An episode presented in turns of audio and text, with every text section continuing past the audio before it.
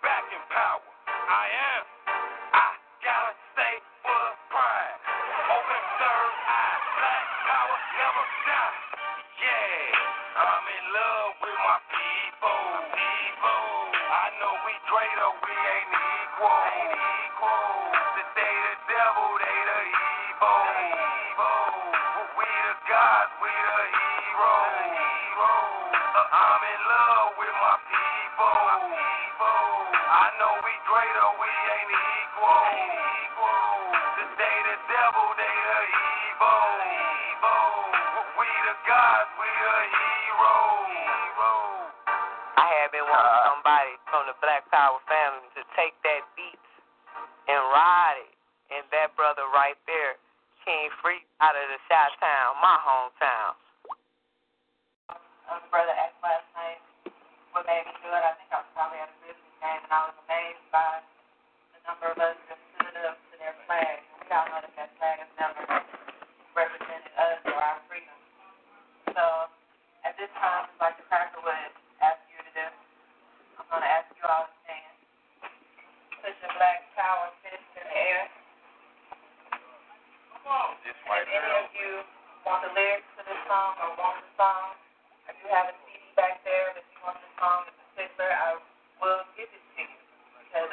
said, this is something that we should have at our event. So open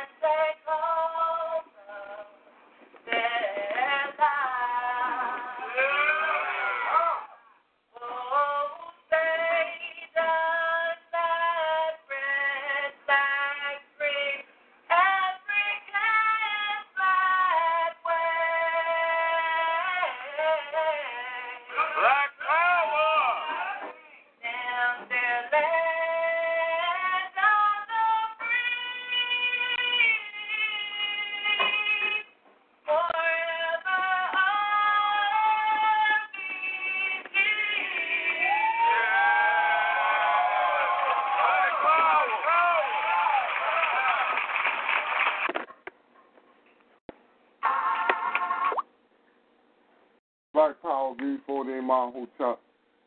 Family, just give me one moment, and we'll be right there before we come in. I'm going to let these words from our sponsor tonight. It's switched to Geico and saved up bunch of money on car insurance. We now fast forward to the end of this Geico ad, so you can get to your video. We're not sponsored by Geico. That's some bullshit.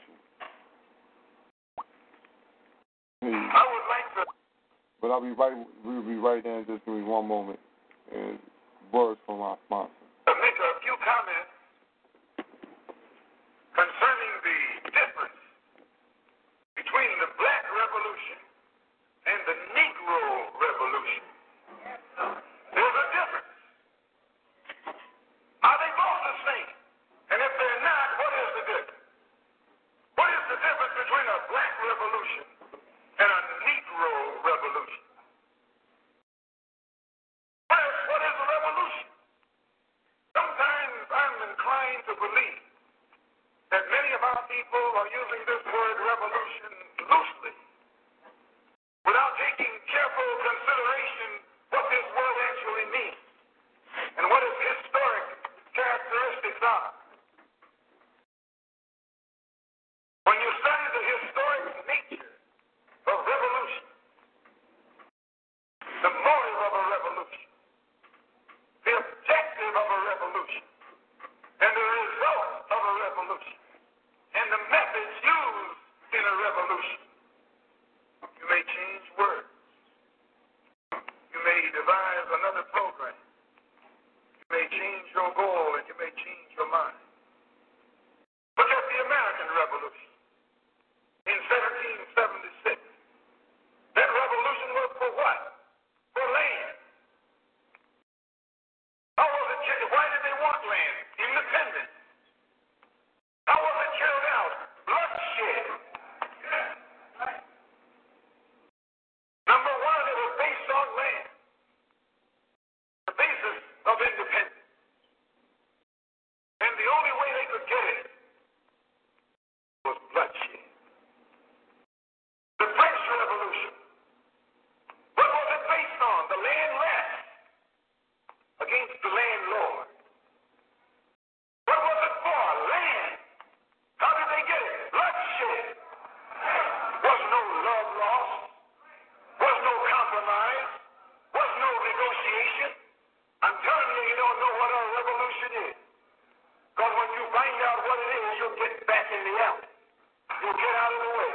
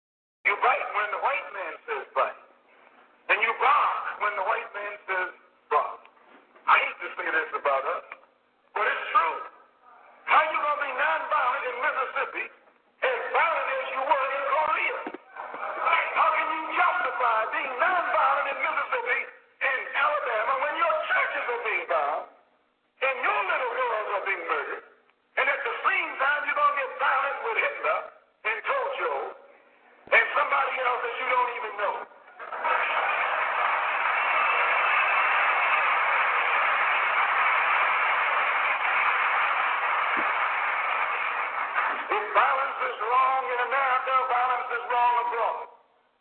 If it's wrong to be violent,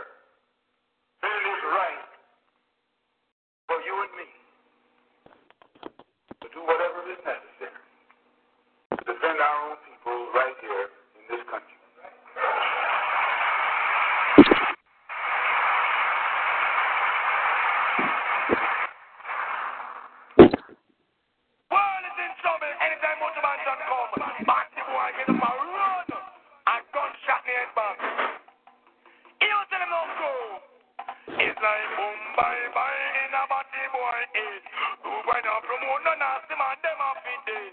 Boom, bye, bye, in a body boy head. Who better promote no nasty man, them a fit dead. All right, Black Power, BB48, my old hotel. Smoking Feet on the Ground Radio, this is Brother Bourne. We come to get it in with news, and more news. You know how we do tonight. We got a lot of different things up on the plate. We're going to get right into it. Hold on one moment. Don't let me open my chat room up and everything locked up, right? We'll cover the different things going on. But what's going on out there with the family? How y'all doing? Like I said again, welcome to the show. We're going to start off with a praise and that Turner, glory to Garvey, long live the spirit of Dr. Khalid Abdul Muhammad, praise Harriet Tubman, glory to Ida B. Wells, and long live the spirit of Sister Fannie Lou Hamer. Black Power. Black Power. Now the formality. Stay with it, brother boy, man. Black Power, what's going on, brother? How are you, family? Ah, man, so you know, ready to get it in? See it. Good day, you know what I'm saying? Now it's going to be a good night. Yeah, now already. You know. Doing all right, man? Yeah, man, you know, every day up better than down. You know what I'm saying? Sun was shining up here. You know, we done finally got the sun to come through. A little bit of warmth come through on us up here, man. So, you know, things are going good today. Already. Come outside a little bit, man. So what's going on with you, family? How things rocking with you today? Hey, you know, so, man, you know, everything been good, you know, besides the normal everyday issues, you feel me? But today being a good day, shit, I can't complain at all, you know. So. And, you know, I think Black Power, son. Oh, what's up with it, brother? Hey, Root, man. What's good with it, brother, too? Night, man. Oh, man, getting it in with the family tonight, man. For a business, really. All right. I don't know who out there if my chat room will open up. You know what I'm saying? But to the family that's out there, Black Power, Black Power, Black Power. I'll call it to the family. What it do, Rahe Rule? What's good with the brother born? Man, telling brother Tim, man, you know, just enjoying the day, man. You know what I mean? You know, ready to lay down a little bit of information tonight, man. Got several different things happening out there, man. Things going wild out there in Texas, though, man. See down all the way down. Further down in Texas, man, they got a lot going on down there. What? Yeah, in Houston. Man. Yeah, it's bad out there. Well, it ain't bad right now, but you know what I'm saying? It was terrible. Yeah, no. Tell me here, family, I ain't knowing about what's going on down that way, yo. I ain't heard nothing out this way about that, yo.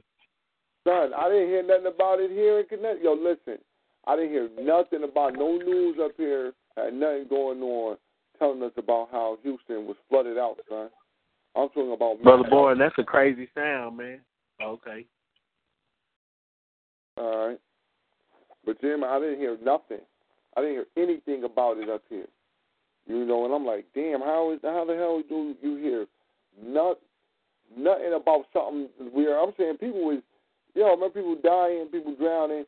The whole city, not the whole city, but goddamn, a large portion of the city flooded over, man. I'm talking about flooded at least 5 feet. Where I seen the water all the way to the top of a car. So that's like 5 feet, you know what I'm saying? With the water. Brother Boy, you hearing that, man? Yeah, I do hear a little something coming through, man. I don't know exactly what it is, but... We try to work through it.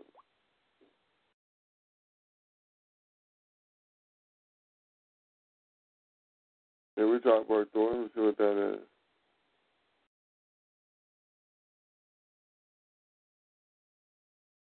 Oh.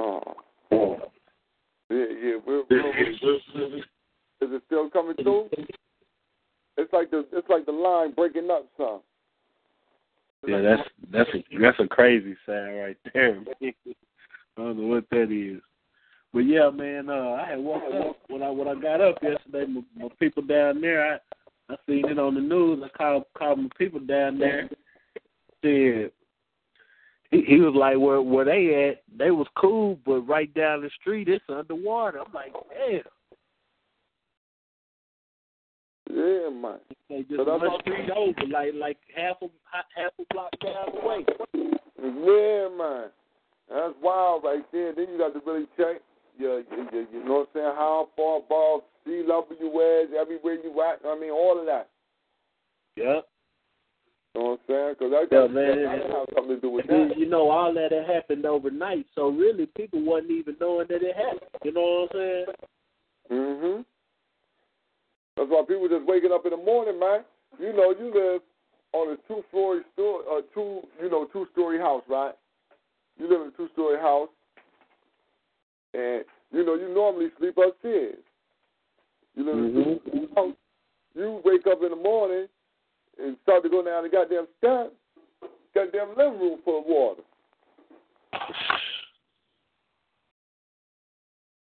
You know what I'm saying? Man, that's crazy. You know, so that's it.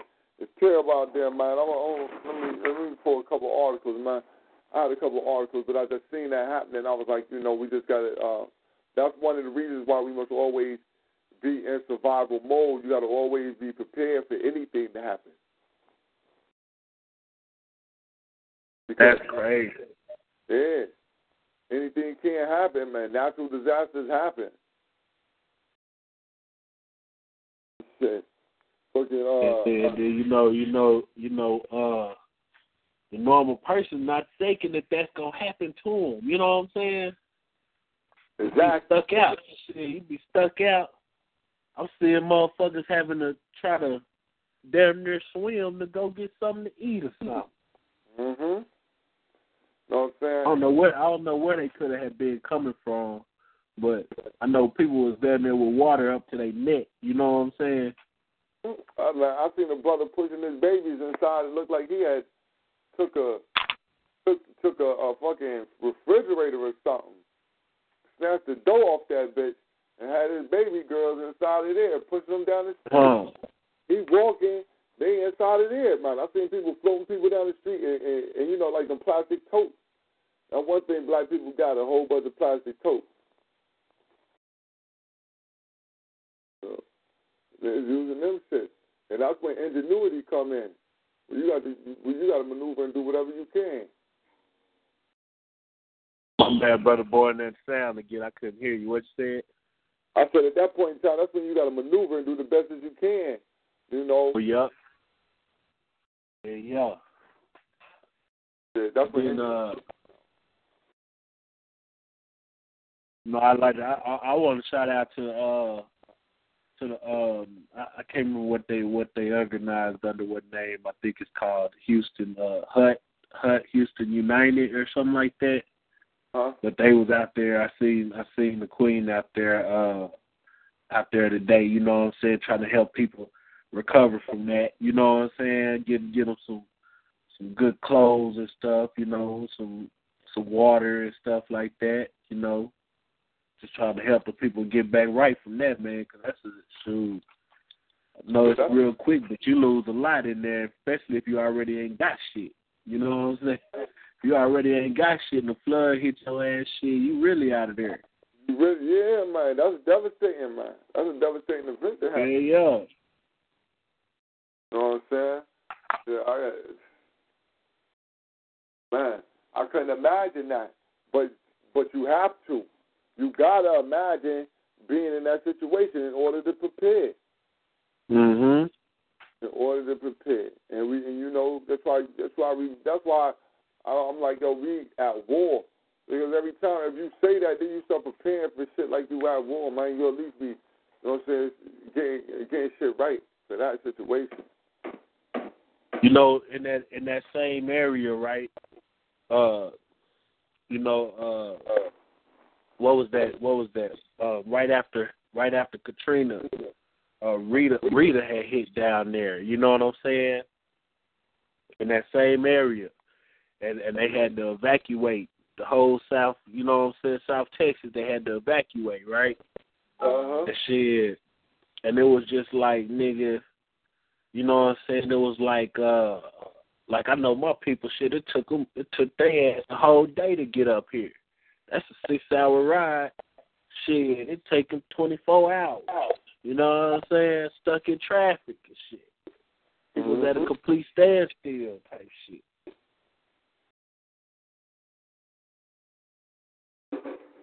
Shit. Now that sounds like you saw motherfucking water a little while ago. Brother Corzino woke up. Remember, Brother Corzino was just in the same situation. What'd you say, Brother Boy? I said Brother Corzino was just in the same situation. They were flooded out just a little while ago. Remember it flooded out there too. See, that's out there in South Carolina, they got flooded out. Yeah, a couple of weeks back. Right here, remember that? Yeah, Brother Corzino out there. I don't know if Brother Cole's on the line yet, but yeah. Do you think we should be really looking into something causing these floods, or is it, you know what I'm saying? Always. Like, you know, with Katrina, they were saying that the thing got blew up and everything, but I'm just saying, like. Yeah, you all know what I'm saying? It's. Like, we're dealing with people who got the ability to manipulate weather. You know what I'm saying? They have those abilities.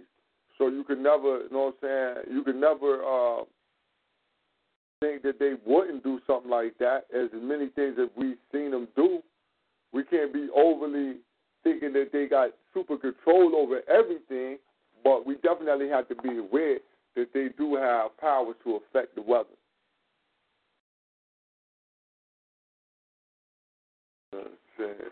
We got to see what's going on down there in Houston. What's the real estate? What is it they're trying to do? Is the real estate there that they want? They're trying to push people out? What kind of development they got going on?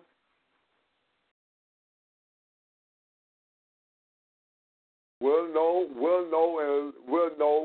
in about 6 months, you know what I'm saying, what it was. When we see who the new people are investing in the community.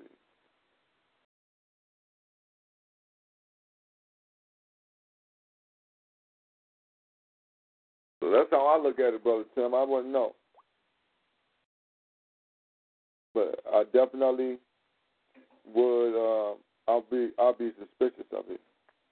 I'll say that. I'll be suspicious. Now, let me see here. Let me see. I had to open my computer up because I can't get to the articles properly and monitor the chat room at the same time from here. But Brother Cord. Black Power, Brother Boy. Black Power, Brother Cord. How long ago was that y'all got flooded out? It was October. October, all right. Damn, yeah, it don't seem like it was that long ago. Nah, it wasn't. I mean, I tell you what, the hospital here is shut down due to the flooding. It still ain't, you know, they shut it down. They trying to get FEMA to fund portion of the hospital being rebuilt. Right now, we got an emergency hospital. Yeah. You got major damage done out there. Now, because we was talking about, you see what's going on out there in Houston. You know what I'm saying? And that, it was an overnight thing. Like, we got to be prepared for anything can happen at any point in time. This is not, when we talk survival, that stands for a multitude of situations. Getting the ability to respond quickly, Yeah. I think that's something that's extremely important, being able to respond quickly. Yeah, and you could take three strategies. You could take two or three strategies. You know what I'm saying? Matter of fact, like three strategies, because it's only going to be You know, there's not going to be that many different scenarios. But you can have like three strategies, and basically, you know, you map your strategy out on how you can survive, and you can place them on several different type of disasters or emergency, you know what I'm saying, situations. You know, so that's what I think that we need to do is just map out some different responses or different things that you can have for different separate responses. You know, during the winter, you'll have a different, depending on where you're at, you know, you'll have a different response to things going on than you would during the summertime. Responses to certain natural disasters will be the same. But, you know, we definitely need to make sure that we cover just a, you know, just a, again, just do a show on the kit that a person would need to have and basic items that everyone should have, regardless of what type of emergency it was. Man, what is that, man? Yeah. What is that? I know, brother boy. There's been some crazy noises, man. Yeah, man. I'm glad I had to pause. I had to hold for a second. But yeah, it's been some crazy noises going on. Yeah, man. Hold up. Let me see something for a second, man. Black Power fam, what's up? Oh, Black Power System of Kid, what's going on? How are you out? Black Power System of Kid. What's up? I'm just back here chilling, you know, trying to catch up. You know, I'm just really coming in like a few minutes back. Oh yeah, well we just really setting it all because I had a little hold up. So we played that Malcolm, "You Afraid to Bleed." So you know we went through a couple songs there, and so we just now really getting it in. We just now setting it off with the first story. Houston is the first story right now. We're really touching that. Hey, brother Boyd, I wanted to tell you, man, you could have started it off no better, man. You know what I'm saying? That needs to be a topic of the day. Shit. Going back over Brother Malcolm's words, man, what he was telling to us. You know what I'm saying? Man, goddamn me. Put it down on that one right there, man. Yeah, I think that's going to have to be a thing. Like, that's what I was saying when we first played it. I said, yo, I think we're going to have to make sure we play this more often. Yeah. Yeah, bro. That puts the goddamn that sets the tone for you know what I'm saying?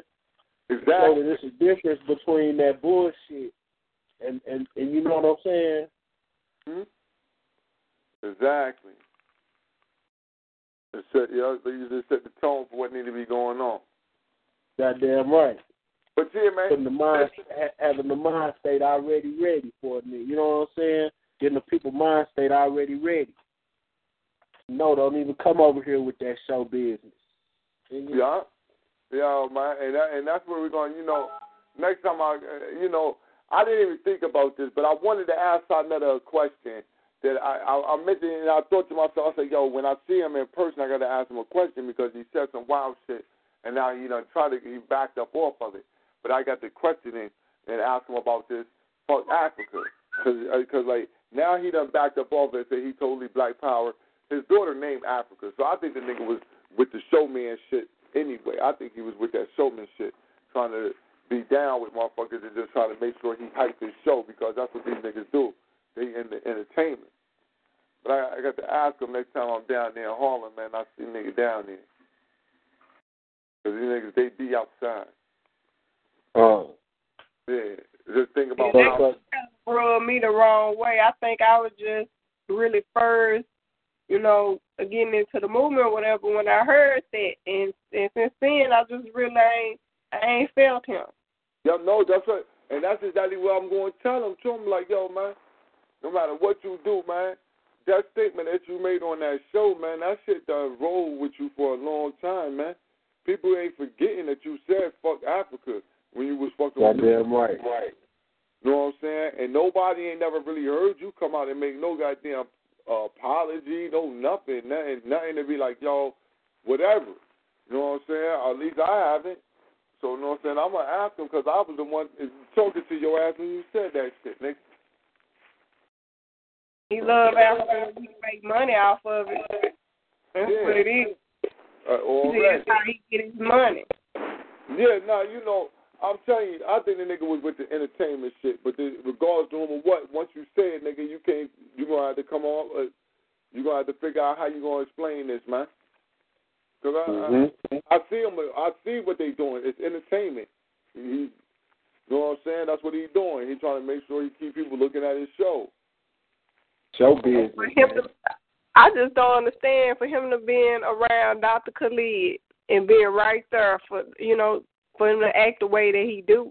I just don't understand it. Nah, he just like the total. That's the only way I can understand it is them niggas is about TV.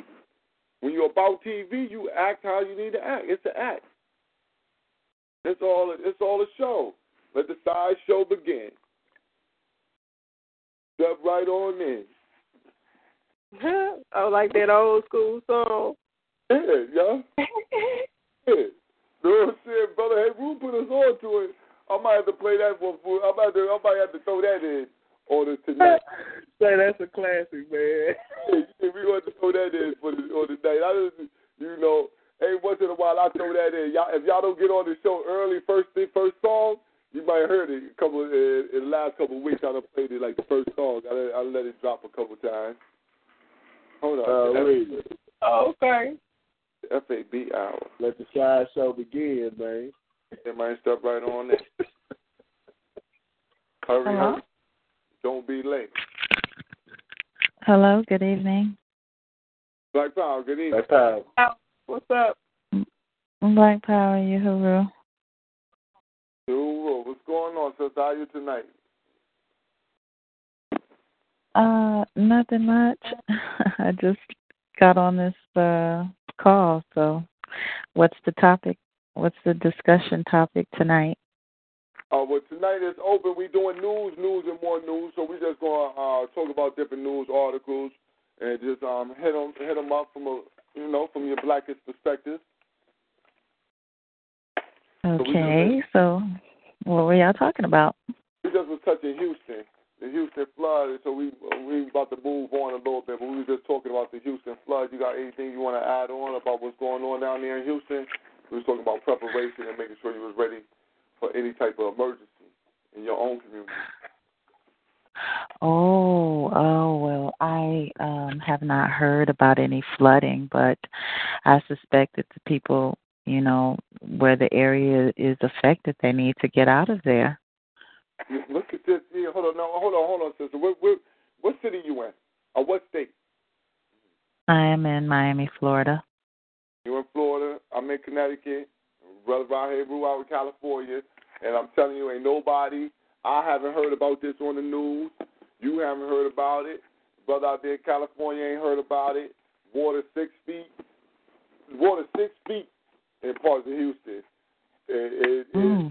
People don't know nothing about it. The rest of the black community don't know nothing about it nowhere else. And not just the black community, but just it's a media blackout. That's crazy. I wouldn't have known about it. Listen, I wouldn't have known about it if it wasn't for Twitter. Everyone for Twitter, I wouldn't know. Then I got on after I was on Twitter, I went ahead and get on Facebook, and I see it. I'm like, oh, shit, what's going on here? So then, it made me go check and look into it. Because ain't nothing local news holding no information on that. Not putting that out. Well, I have to be honest and say that I am not a TV watcher. So, maybe it was.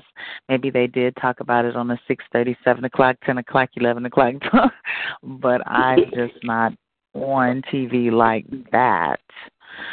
But I can say that, as a disaster coordinator that I used to be a disaster coordinator, and I can tell you that if that is what is going on, then definitely, like Katrina, the people need to get out. What happened in Katrina, a lot of people died because a lot of people may have sheltered in place and not moved when they needed to move.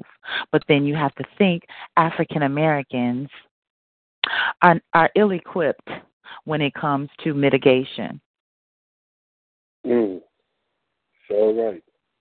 Yeah, I wouldn't even. Yeah, so we don't reach each other like we should be reaching each other. Yeah, I was going to have that, like the situation in South Carolina in October.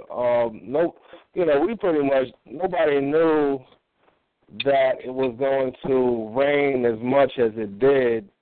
And so, I mean, the emergency preparedness aspect, it came after the fact, that bridges were washed away and destroyed and things like that.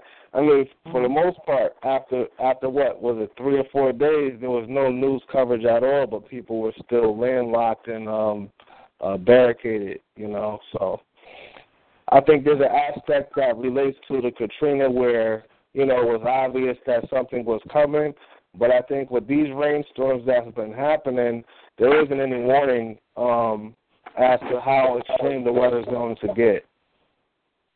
Right, and then, too, you have to think that emergency services just are not in the Black communities. Like, where can you go in your community right now? Right now, be honest, where there is a center that is dedicated or has monthly meetings, especially, here in South Florida, they have hurricanes. So, they're equipped to get the community notified as soon as possible, the Weather Channel and the National Weather Communication people, I'll be forgetting their names, but they annually, get together, they meet, they talk about these things, how to mitigate, what to do, disseminate information. There's a season for hurricanes. At each community, state, each state has its own issues with weather. You know what I'm saying? Like California has earthquakes, Florida has hurricanes. Houston, Texas, drought is an issue, right? So the raining, I would suspect that because of the droughting issues, dry land, that's a lot of dry land. It's always hot, the desert,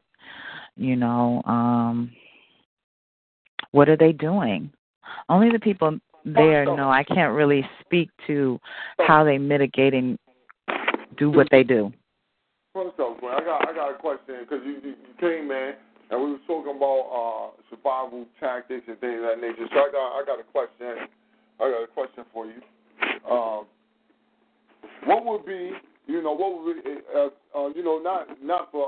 But just for almost any disaster, what would be some of the basics that you think of a household should already have in their household just for just basic necessities for almost any disaster. And I mean like a natural disaster, almost any natural disaster. Well, think about the makeup and composition of your family. That's number one. Your composition and family is important because you got to know how to ration out, right? So water is a big, big issue. Do you keep, water, oil, gasoline, survival kit, first aid kits. You would need that. You would need first aid kits. You would need to think about the amount of water you and your family would need, or just you by yourself. Like for me, I need at least enough supplies that'll last me for at least a good 2 to 3 weeks. Because, you never know, the system may go down. Telephones, lines, things like that may go down. You don't know where you may get your water from, but you do need to have at least 2-3 weeks of supply. During hurricane season, I like to have at least about 7 gallons of water and then at least 2 to 3 packs of 24 packs of water. And that's a lot for one person because it's just me. But I need that because I don't know. I like to shelter in place if I can, if I can't get out, because I'm a woman. I can't trust everybody. I don't know who I'm going to be dealing with in times of survival like that. So I try to practice sheltering in place and being as inconspicuous as I possibly can, because when it gets down and dirty, people get really ugly. And I'm trying to think about strapping up, like buying me something to, you know, a gun, you know. At least I know if I could pop out, get away from somebody. So, you know, first aid kit, water, then dry food. Because when the electricity goes, you're not going to be able to use your refrigerator. So you need dry food, canned tunas, canned goods, saltine crackers, breads, things that won't rot right away. All right. Well, y'all family, y'all heard that nice little list of things, but I definitely recommend that he had that pistol. Had that gun. Yeah. Had that gun. Yeah. Had that gun. Because I'm telling you. Yes. People live go get out of control. Yes. See, okay. Yes. They find that ain't no water. Yes. And if you have young children, you must teach them how to survive, because if they get lost, they need to know. You got to have a place where you meet up at, and you got to teach them how to get to that place, and you got to teach them what to do and how to act and behave, and you do need to teach them how to use a weapon. Again, number one thing is to have that weapon, because after 2 days of in any situation where people... After 2 days of people losing their routine, people will start to go crazy once they start their normal. That's damn right. You know what I'm saying? So you can't normal to the store, stuff like that. And if you got more than a week where you have power outage, and people can't get to food readily, but people will start to roam and become rogue and start to look for it. And not only will they start to look for food, but in times like that, the mind becomes savage. We go back to animalistic ways. So for the women and the young children and babies, you got to definitely be very vigilant, because the rapists and the savages will just be out and about prowling. So teach your babies how to pop that heat off. Teach yourself to have that, because it's essential inside the world that we live in, especially if you're in the wilderness of North America. I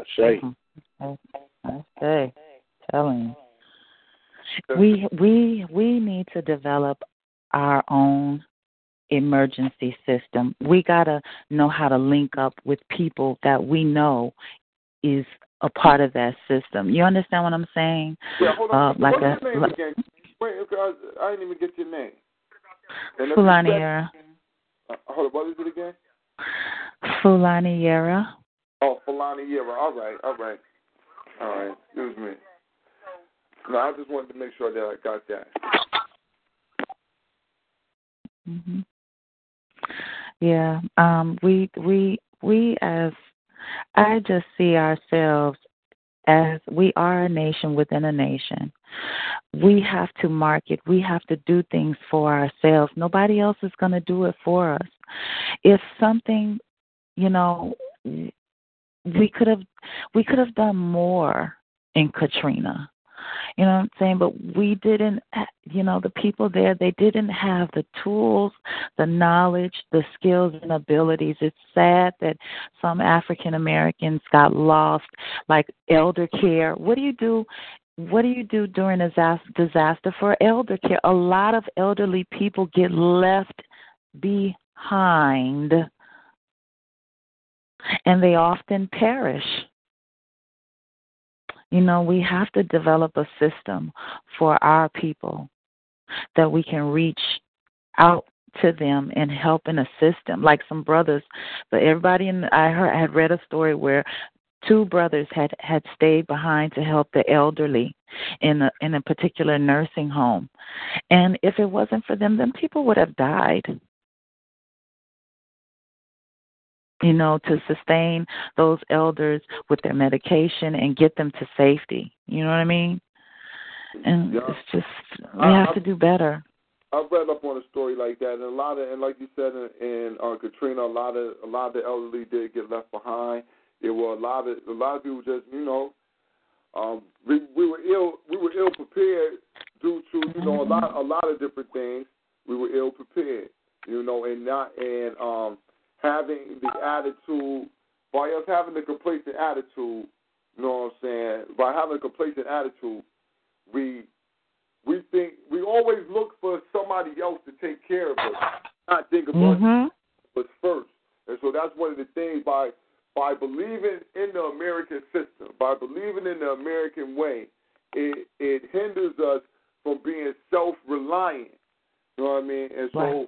And so with that going on, it keeps us from, you know, stabilizing what we need, you know, stabilizing our own nation.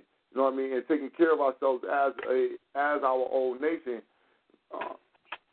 And so, you know, that's why we fight to make sure that we keep our people's minds focused on the fact that we are a separate nation here. You know, we're separate and unequal nation here, and we need to make sure that we always remember that and know exactly our place in this situation. Can't keep thinking that you're American, and then when they don't show up at the door, you want to sue. You know, then we want to sue the white man because he ain't show up. Government ain't show up, but they're not meant to show up. So when I see this happen, this is, you know, it's us. It's us who going to. Like right now, we talking now, three different people on the phone, three of us in three different states, that's in Texas, knew nothing about what's going on in Texas. Yeah. Which is, you know what I mean, that's like, and that's a whole natural disaster. When you got, it's over 1 million people live in Houston. Right. That's not, you know, that's not like a little town. That's over 1 million people live there. And for it to be national news, but I would know, Hillary Clinton doing the motherfucking nay-nay, get goddamn. You know about her playing dominoes and shit. Yeah, I know about this bitch doing dominoes, yeah. This bitch playing copy cool, she playing dominoes and shit. I know about this. You know what I'm saying? Because the major mainstream news outlets are about politics, entertainment, and what's another one? But those are the primary. Oh, local politics, government, you know, federal government, police, and entertainment. Yeah, think about it. That's all that gets churned over 24 hours a day. Yeah, and I'm only saying that that's all. That's out of that's being sarcastic. It's being sarcastic about what the fuck they're showing us, because it's really, you know, but just the overall thought of this is why we have to have African media. This is why we have to have African first news and media in order for us to be able to disseminate that information that will never come across, or to give you the information that does come across but give you a different perspective so you can see it in a different manner. Exactly. Yes, I'm telling you, if we don't get it now, we'll never get it. We got to get it now. We've got to do it now. Now is all we have, and it's important. If I knew where to go to get the source for all African news, I'd be there. You know what I'm saying? But I don't know. I go and I look. I look at African news, Nigeria, Morocco, Tanzania. I get on the internet and I look for it. But if we had some type of system, marketing system going on, that it's there, that every African know that they can turn on the internet. You may not be able to turn on a TV, but damn it, you can get on the internet. Mm-hmm. You know, and we have to be there. We have to be that vehicle, because nobody is going to do it for us. We have to do it for ourselves. And we have to understand that. You know? We do. We need a national weather emergency service system like I had created. I took the different levels warning system, right? You have blue, yellow, green, red, and so on and so forth. Well, I took that and redid it to say white Armageddon. You know what I'm saying? Like, black people need to know when white people are getting upset, because it does impact us. Mm-hmm. You know, I'm going to try to pull it up so I could the picture up, because I do tweet that every now and then. Like, you need to be, it's blue, cold blue, cold blue, because I believe in the warning system. I really do. It means something. Like now they're going around doing cold brown. Cold brown is that? For active shooters. It's a code for active shooter. Shooters. Oh, Lord. Uh-oh. So, cold brown? You know, cold brown. Shooter. That means that's cold brown. Yeah, it's for active shooters. And, you know, what they want you to know is that in that essence, you can shelter in place, you can do distraction, and then you can do takeover, meaning you're going to take that person that's the shooter down if you can. Hold on. Listen, Queen, can we listen, I need, if you got a link to that or something, and somehow you was in the chat room. I thought you was in the chat room before. Nah. But somehow I need to get that link. I need to get that link from you. I need somehow for us to be able to link it so I can get that. Okay, wait, I'm going to look it up. Oh, okay. Yeah, I like that. I definitely like that. I'm sorry. I'm sorry for the noise. I'm going to be making a funny noise. That's not good. We appreciate you. Yeah. And the rest of they came up with that. Brown. Brown is the active shooter. Oh, my. Yeah, out of all colors, though.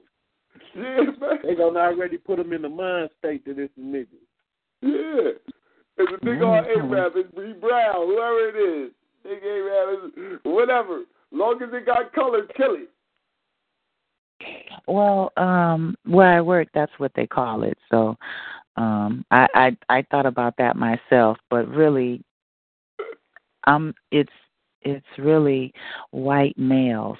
White males are the active shooters. They are the ones that will, you know, like the situation that happened in Aurora. I tell Black people, stop going to open places like that. Like, I don't go to theaters anymore. No, I don't go nowhere without a white. I ain't gonna say nowhere. I strive to stay out of large places with a lot of white people. You know what I'm saying? And they turn on your ass, nigga. You out of there. And then you never know. I got to check. I'm going to tell you something. Listen, I'm going to find it. I'm going to find the website again. But the federal government got a FEMA Homeland Security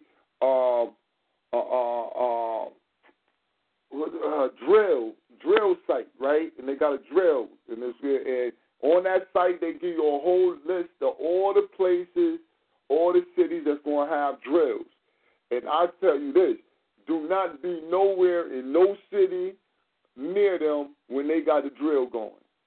If they got a drill, if you live in Dallas, they say they're going to have a drill in Dallas, you leave Dallas.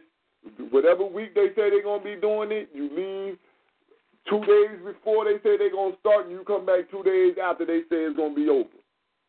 Because, trust me, they will catch you up in some bullshit, and you'll have another Sandy Hook, Boston Marathon, San Bernardino, fake-ass shooting,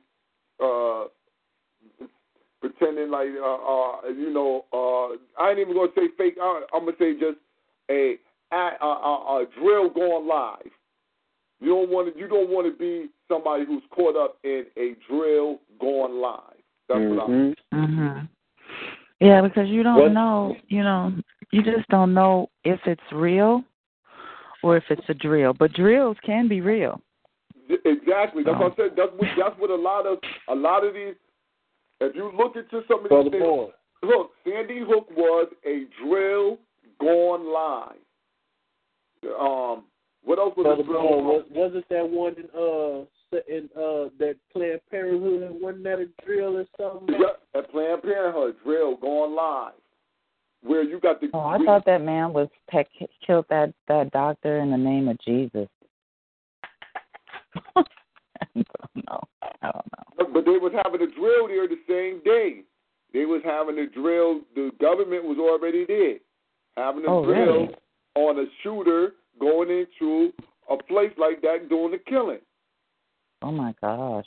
And that's the same thing with the Paris. with the bomb in Paris. You got a drill going on the same exact time, same place, same shit. A drill go off, and then all of a sudden keep on naming the Boston bomb. They had a drill that day at the Boston bomb.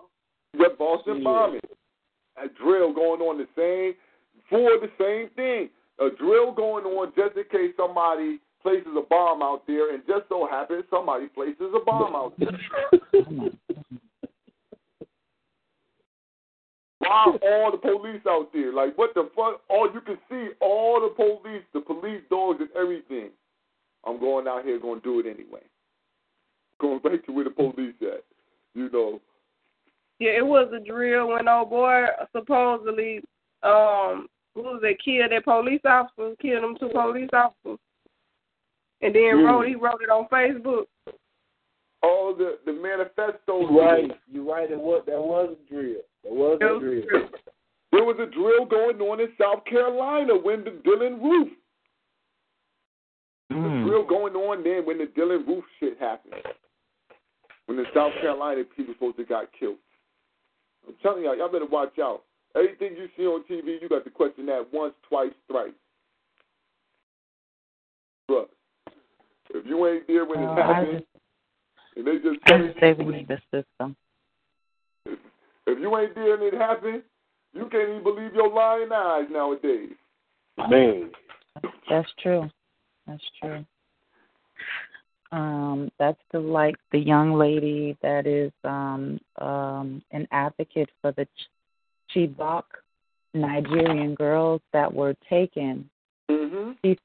She said a valid point. She said the intel is not right. That means Nigerian government is not getting the right intel to disseminate out and get their military troops to get those Boko Haram guys, take them down, so on and so get the right information to get those young girls back. It's been over 2 years, and over 200 Nigerian young girls that. It was more than that, and actually, when you watch the video, there's a video that speaks about this lady. She's an advocate, and they show the video of the headmaster of the school. There was no oversight. There was nobody watching the girls. We're talking about an all-girls school where these men, these sexual perverts, came in and took all these girls, and they took them to be their wives, do all kinds of stuff with them, make them, That's how, I seen that story, and that story just plays so funny. You take 200 girls at one time, man. You got to have at least 5 school buses. You know what I'm saying? Mm-hmm. Over 40 people apiece. You know what I'm saying? There's 5 school plus the people who taking them. You know what I'm saying? This is a large convoy. There's no way that you can't see this convoy from the satellite. You got to see these. This ain't like some shit you can't just hide a convoy like that because you got so many people. You leaving at one time from one place, going somewhere else. So, that's something else that came on the news. So we take it with a grain of salt. We look at it and know that crazy Muslims are crazy like that. They will come take your. They will. Hey, Allah, they are. Well, I believe it because of the lack of security. And a lot. The thing about Africa that people don't realize is that HIV has decimated that country, especially the southern part. So you have a lot of kids that don't have really adults. And now, over years, those children have grown up, but, they don't, the age factor, they're young. And then, you have children having children, having children, having children. So it's it's a youth atmosphere there. And then the adults that are there, they don't really know anything. The elite, they don't care. The rich African elite, they don't care. Yeah, true indeed. Mm. All right, I see, brother Lola. Yeah, that's true. That's true right there. See, brother Lola, Black Power. But that's why I question Pan-Africanism. That's why I question it. It's a lot of things going on in Africa that we really, it's so deep, we really just don't understand. But hold on 1 second. Bubba Little, you out there? Like how? I know you might be in the injustice, but you're not. Are you in the chat room? That's all. Just let me know that if you can. Like how I could be in there though. No. I just wanted to make sure if you was in there or not. But now I see who in the chat room. That's somebody else pretending to be you. Yeah, that's right. You know, I ain't with the social media like that. Yeah, that's what I did. I didn't think, but I just seen it. I seen it say Little 95. I'm like, what is this? But you know, that's the sideshow. Yeah, this you know, it's some imposters that's coming in trying to disrupt what we have going on, but you know, let them do what they do. I can hurry up and you know either block them out or whatever have you. But sister, excuse me for interrupting you like that. I just wanted to clarify some things that were going on though, so we can make sure that the show still runs smoothly. No problem. That's good. All right, but yeah, you know that the whole thing though about Africa. You know, you talk about the AIDS and a lot of what we're seeing now, and when they speak of AIDS. A lot of these things are basically, AIDS is such a funny type of disease. It has so many different twists and turns, but one of the things is a lot of the medication that was given to our people in under the guise of helping to be medicines for AIDS and things of that nature help kill us all. Mm-hmm. You know, out of that bill, what's the cracker from Apple? Gates. And the name Bill Gates? Mm-hmm. Yeah. A lot of his money. Nah, Steve Jobs, Apple. Bill Gates, Microsoft. Microsoft, yeah. He do the Microsoft, my bad.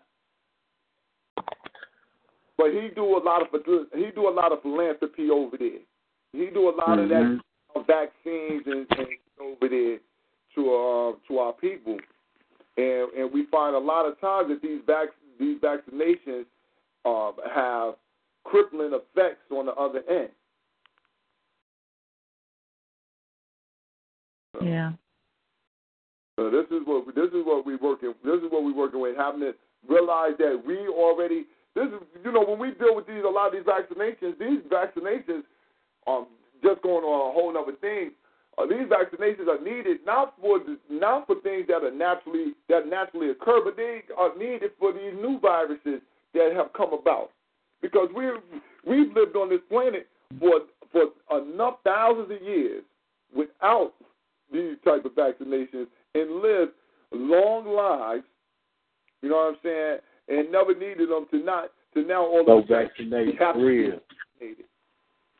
This is because some new thing is on the planet. Something new is on the planet that is causing us to become sick. Something unnatural. No. You need to correct that. You have scientists in undisclosed locations doing who knows what, manipulating gene cells. You have to tell the truth about what it is. Like the genome. Does anybody know what the Genome Project is? Has anybody heard anything about their projects and what they do? Mm-hmm. No, I ain't heard about that. Exactly. That's when they you don't know. Nobody knows. But we come up. But we have like this new mosquito virus. Oh, go ahead. I thought you asked what the Genome Project was, but go ahead. You do my business. Well, I'm just saying that, you know, when you talk about viruses, we evolved on this planet. We didn't come from nowhere.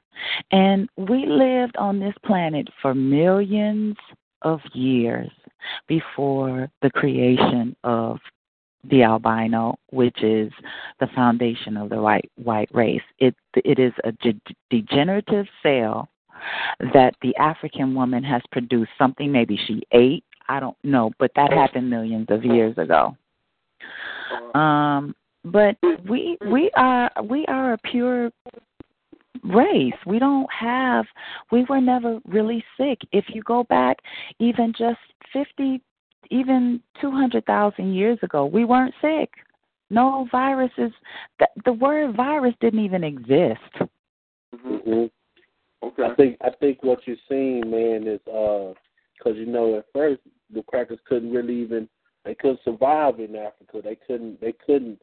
The medicines wasn't up to date for them, so they come in there and they die on out. You know what I'm saying? Sick get sick on out or whatever. You know, and I think what we're seeing now is they done figured out the way for them to survive there is to goddamn fuck everybody, make everybody else sick with them. They pretty much gave everybody the vaccination. The vaccination is giving you the goddamn disease. You know what I'm saying? On the clothes, giving you the shit. It's putting the cells in your body to be able to supposedly block the disease or whatever. You know what I'm saying? But it's putting the disease in your body in the first place. You see what I'm saying? And they basically, like you say, wiped off a whole age group out that motherfucker. You know what I'm saying? Now, You're looking right, and like the sister was saying, right, about genetic manipulation and the genome sequencing. Look, right, that's they got that disease. They got this new mosquito, right, the new Zika virus, gonna make your baby head small. You know what I'm saying? And that's from them taking genes out of one animal, putting them in another one, seeing what's going to do. How can we put this together? That's the same way they got the AIDS. That's the same way that they got what you call the HIV virus. You know what I'm saying? Mm-hmm. Combined. The Ebola shit. Yeah. Ebola. Taking genes out. Think about Ebola. Trying to turn genes on, turn genes off. This goes into genetically modifying the foods. All these things have caused disease upon us. Because something unnatural and another thing, the natural environment. Yeah, that's what I was going to get at, brother boy. Because another thing is it done is to throw off the whole environment. You know what I'm saying? You know, certain things have to. One thing helps another thing survive. They go in and put these artificial ass motherfucking. You know what I'm saying, insects and stuff, they putting this artificial shit in the environment.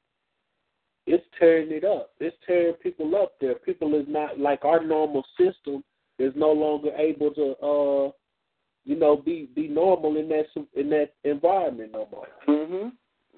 Mm-hmm. Yeah, it's affecting the composition of our genetic makeup. Like, for example, just think about it. They tell us that the oil comes from the dinosaur era. That cannot be. My hypothesis is this planet is a star, because normally when stars they're born they're born in clusters, right? The sun out there that rises and sets, it used to be east, west, north, and south. Because we wobbling around, and I say it's my hypothesis that the oil is a lubricant to protect us from the core. Now, when that is gone, what's going to happen to this planet? Will it affect the weather? Is what we're experiencing with the weather? Is it starting to affect us now? I remember I'm from Chicago. So when I grew up, it was snowing in August because I had to start school on time like everybody because my birthday is in August. It doesn't even snow until when? March, late January, December, somewhere along those lines now. I can't recall when the last time I've been back there, but it snows late. That's a sign. And the one thing that they don't want to talk about is climate control. They fight people tooth and nail on climate control and the issues with the climate. Man, because they have a bunch of goddamn monsters fucking it up. They don't want nobody to know about it. This was something that you said, though, Queen, that, Maybe at another time you might have to touch that, because I'm telling you, I've not seen proper evidence that would say that the black woman the black woman birthed no cracker out of her genetics. I ain't seen no problem. Well, she did. A lot of things that speculate that, but it's certain genes inside that Caucasian that don't exist inside the African woman. Certain animal genes that exist inside that the Caucasian that don't exist in the black woman. I think it was more of a. I think it was what they say, a hybridization. The scientists say it was a hybridization that created them of two different species. So I think it was more of that than just a direct evolution. But that's something else. That's a whole nother conversation. Yeah. But it's worthy of discussion. It really is. Mm-hmm. The invention of the white race. But the one thing that we do know, period, point blank, is that they are unnatural to the planet, and the things that have come about after their unnatural all of a sudden popping on the scene has been detrimental to not only the African but the total environment. You know what I'm saying? The total of the planet. So we got to get back on our job as Africans and make sure that we survive for one, and then we can think about taking the other people out who don't belong here. But we messing up in our own self, and we think that we just going to survive off the fact that we black. Amen. You know what I mean? Amen. You're telling the truth. Because time is now, and we have to do something now to protect ourselves as a race. We are a race.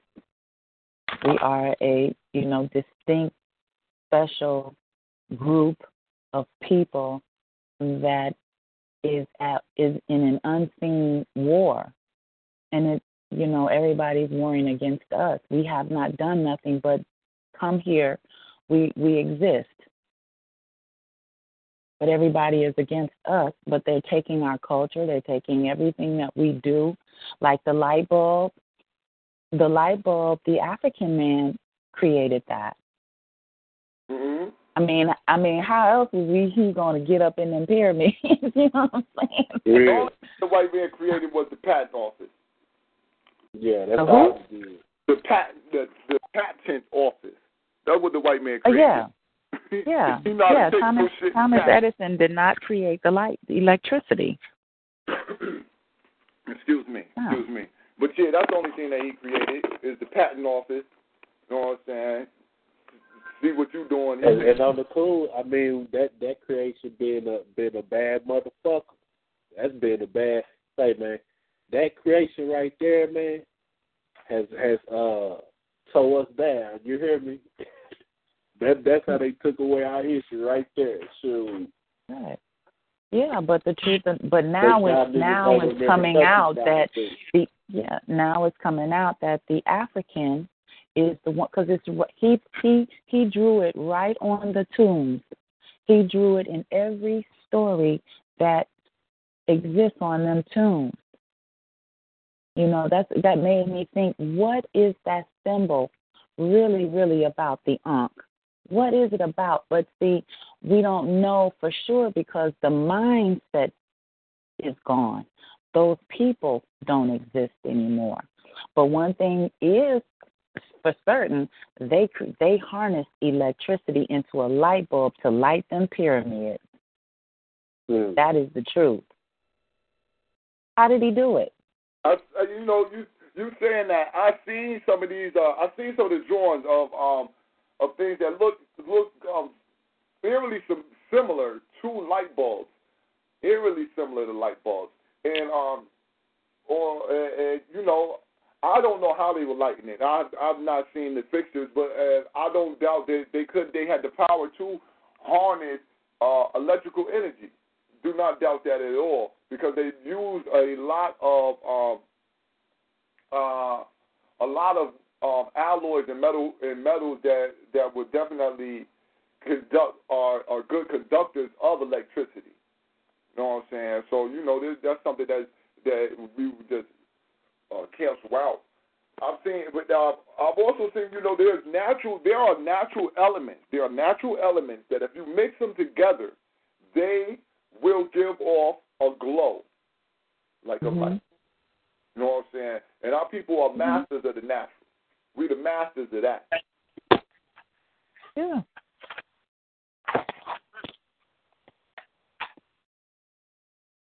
So we have to look into that a little bit, but the queen already owned. You already know you was the first chemist. You was the first ones playing with metal and all that. Mm-hmm. You know what I mean? Mercury is what you would probably use like the light bulbs back then. Yeah, we were in our God essence. You know, we were in commune.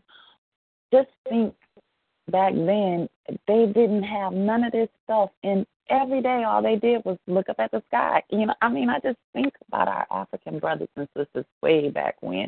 We had a total different ideology, a total different thought, a total different way of existing on this planet, and all of it was to sustain us and protect us. Light, fire, covering, you know, building. We evolutionized building, construction. We started building pyramids, and how we built the pyramids: mounds, round, cuneiform, straight up to the universe. You know what I mean? We was trying to connect. Yeah, no, definitely that. You know that, and you saying that there were a lot of different things and elements that are mannerisms and cultural practices that you see in Africans today that show that we always had a connection, or the mind was always looking towards that which was on the outside. We were always looking to the higher and to a higher essence to try to further ourselves and get to a higher state of being and state of mind. One of the things that was noticed that, you know, when you see our people with the head shape, cone shape, mm-hmm. like that. It was like you know, try to cone it up like more like an antenna. You see how it, more of a cone shape. You couldn't shape it like a pyramid, but you could try to make it a more a pyramidal type of structure. You know what I mean? Make it more shaped to go to the sky. Yeah, yeah. And that's from, you know, that's practice rapping. So something was happening to make them think of themselves in that mannerism. We got going on here. So how do y'all think we can? I mean, do you think as Africans, do you think that we need to get back to building things like that? As far as, you know what I'm saying? I mean, we see the inspiration it gives, you know, but you think we'll ever get back to? I know they still building stuff over there. I'm not saying that, but I mean, as far as our state of mind here as Africans in America. You know, really, you look in the construction, you know, field, you don't see none of us. You look in the architecture field, you ain't seeing us. You know what I'm saying? Our mind ain't on building shit as far as structure-wise. No. You think that we need to get back to that? Yeah, I think we need to tear all this shit down and then worry about building the shit up later. Tear it down first. Yeah, there's some builders out here, but the thing is, like Sister Makia said, it's so much shit that need to be torn down that's inside our own mind is not right in order to do that shit. We stuck with this other shit that we need to break down what's already here and start from we need a fresh start. I'm telling you, we need a fresh start, damn near.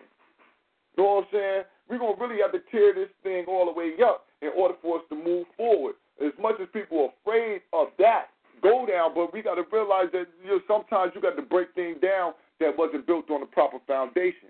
And this goddamn foundation of life we didn't build properly for it. It wasn't made right. Yeah, I'd say go back to our natural elements, you know, because, you know, we exist on a linear plane. And that's just one way of looking at things. We're not, Dr. Marimba Anai speaks about the Urugu and speaks about the ideology, the ethos, pathos, logos, and the thinking of the European race. It's more linear, hierarchical. You know, we're Africans, we're holistic people. That's why we are into community and unity and union. You know, we want to be holistic and natural with the elements of our own existence that brought us here, that we exist. The galaxy doesn't exist on a linear plane. It takes all of the planets. That sun generates all of the planets. It's not just one way of, you know, one way of existence. All of the planets, Jupiter, Mars, Uranus, all of that, and the moons, and the other little stuff that's out there exists around the sun as a whole. You know, how did the doggone people know about Sirius B? We had to be in deep, deep, deep, deep, deep communion to find a star that far away. You know that. And they still go to the doggone people to extract information from them today. That's how deep them brothers was. Only way you can do that is with peace. Mm-hmm. Only way. Only way. Only they had. That's how long they had fucking peace. We don't know peace. Exactly. You ain't gonna know peace when your enemy is in your fucking face every day. You gotta eradicate the enemy, right? Get the disease, the germs, the toxins out your body, and then your body will heal. Mm-hmm. Mm-hmm. Yes, exactly. I believe so. I don't want to be talking about Mars and the stars while we behind bars. You know what I'm saying? We need to learn how to break free and never be behind bars first, and then you got the time and the peace and the prosperity to figure out Mars. Right. Well, capitalism is the disease. Capitalism is the disease. If you didn't want money, we had a bartering system. You know, give me some of your corn and you can have some of my greens. That was bartering. We did that. Labor is the only money. You ain't never got nothing without hard work. Never. Without two hands and 2 feet. Period. That's what you mean. You know, the queen right with that, too. You know, we sick with all of that shit. They sick with the disease of capitalism. As soon as the niggas start telling you, I don't care what they, as soon as the person starts telling you that, yo, man, we can buy our way up out of this, that's your enemy right then and there. Put them talking about the rest. Yeah, I would have to disagree with that. You can't buy. Brother has to say, we don't need money. What can I do to work things out with you, my brother? I got this over here. You got that over there. Labor. Let's work it out. Yeah. And you see what you said. Let's work it out. That's what the brother Little said. Labor. Let's work it out, man. Let's work it out. Right now, you know, you have the gun. Why does the gun exist? We have been warring for how long? You know, it's written on the pyramid. They don't want to work it out. They're warring with the enemy over what? Over resources, over dwindling resources that are poisoned. The ocean is poisoned with radiation right now. Yeah. Fish getting tumors, things like that. There's just so much going on. So much. Right. Listen, family, we hitting the news, y'all. We having a good conversation. Hey, it's open excuse me. Can I chime in right quick? I've been listening patiently. This is anonymous again. The brother is incarcerated right now. I've been wanting to chime in, but I haven't been wanting to slow down the flow. But when I used to pause and go to another subject, I just like to just touch on a couple of things that either of you have said. Number one, you know, like I said, when I introduced myself last time we was on the meeting, I'm into solutionalism. So my whole thing is about understanding we have to identify the problem, and then, you know, we can have our way of feeling about it in this descriptive form and sharing it out to the community to enlighten them about what our complaints is. But at the end of the day, we have to work towards a viable solution in order to create the change that we ultimately want to see. So and with that is that, you know, I agree with the brother speaking about the planets, you know, and ultimately the cosmos keep keep everything in line of we are here, the guardians of this earth, and this is why we're placed here. So at this point in time, it's like where we at as right now is the most important thing to find out which state that we are in, mentally, physically, and spiritually. Economically, it has absolutely everything to do with it, since we are surviving on the grid of which ultimately, you know, the white folks are basically they control. I mean, from the water, electricity, and so on and so forth, despite who created it all. Now, the thing of it is that I like the way the sister said about the barter system, because it is a beautiful notion of whereas you don't need no money, but you can go ahead and trade, capabilities, skill sets, so on and so forth, from carpentry to, you know, people who know how to do medicine and, you know, so on and so forth, and that concept. At the same time, when we're dealing with, you know, the minds of where we are at here in this northern America, we must first understand about, you know, why we on as a whole we seem to be, you know, some, you know, not necessarily self-love, and I mean by self, I mean black people as a whole. So we have a lot of young minds out there with the energy to do frontline, if like the brother had said about tearing this thing up and then, you know, then getting rid of the enemy, etc. But we are most certainly out of position. And we are not funded in order to do anything. The only thing we could do is go on a suicide mission to go ahead and attack, you know what I'm saying, without understanding whether or not the brothers who's going to be nor need to be there front line, you know, and the waves in which it needs to take to address this is going to be there. So we do have to speak so reasonably about this situation.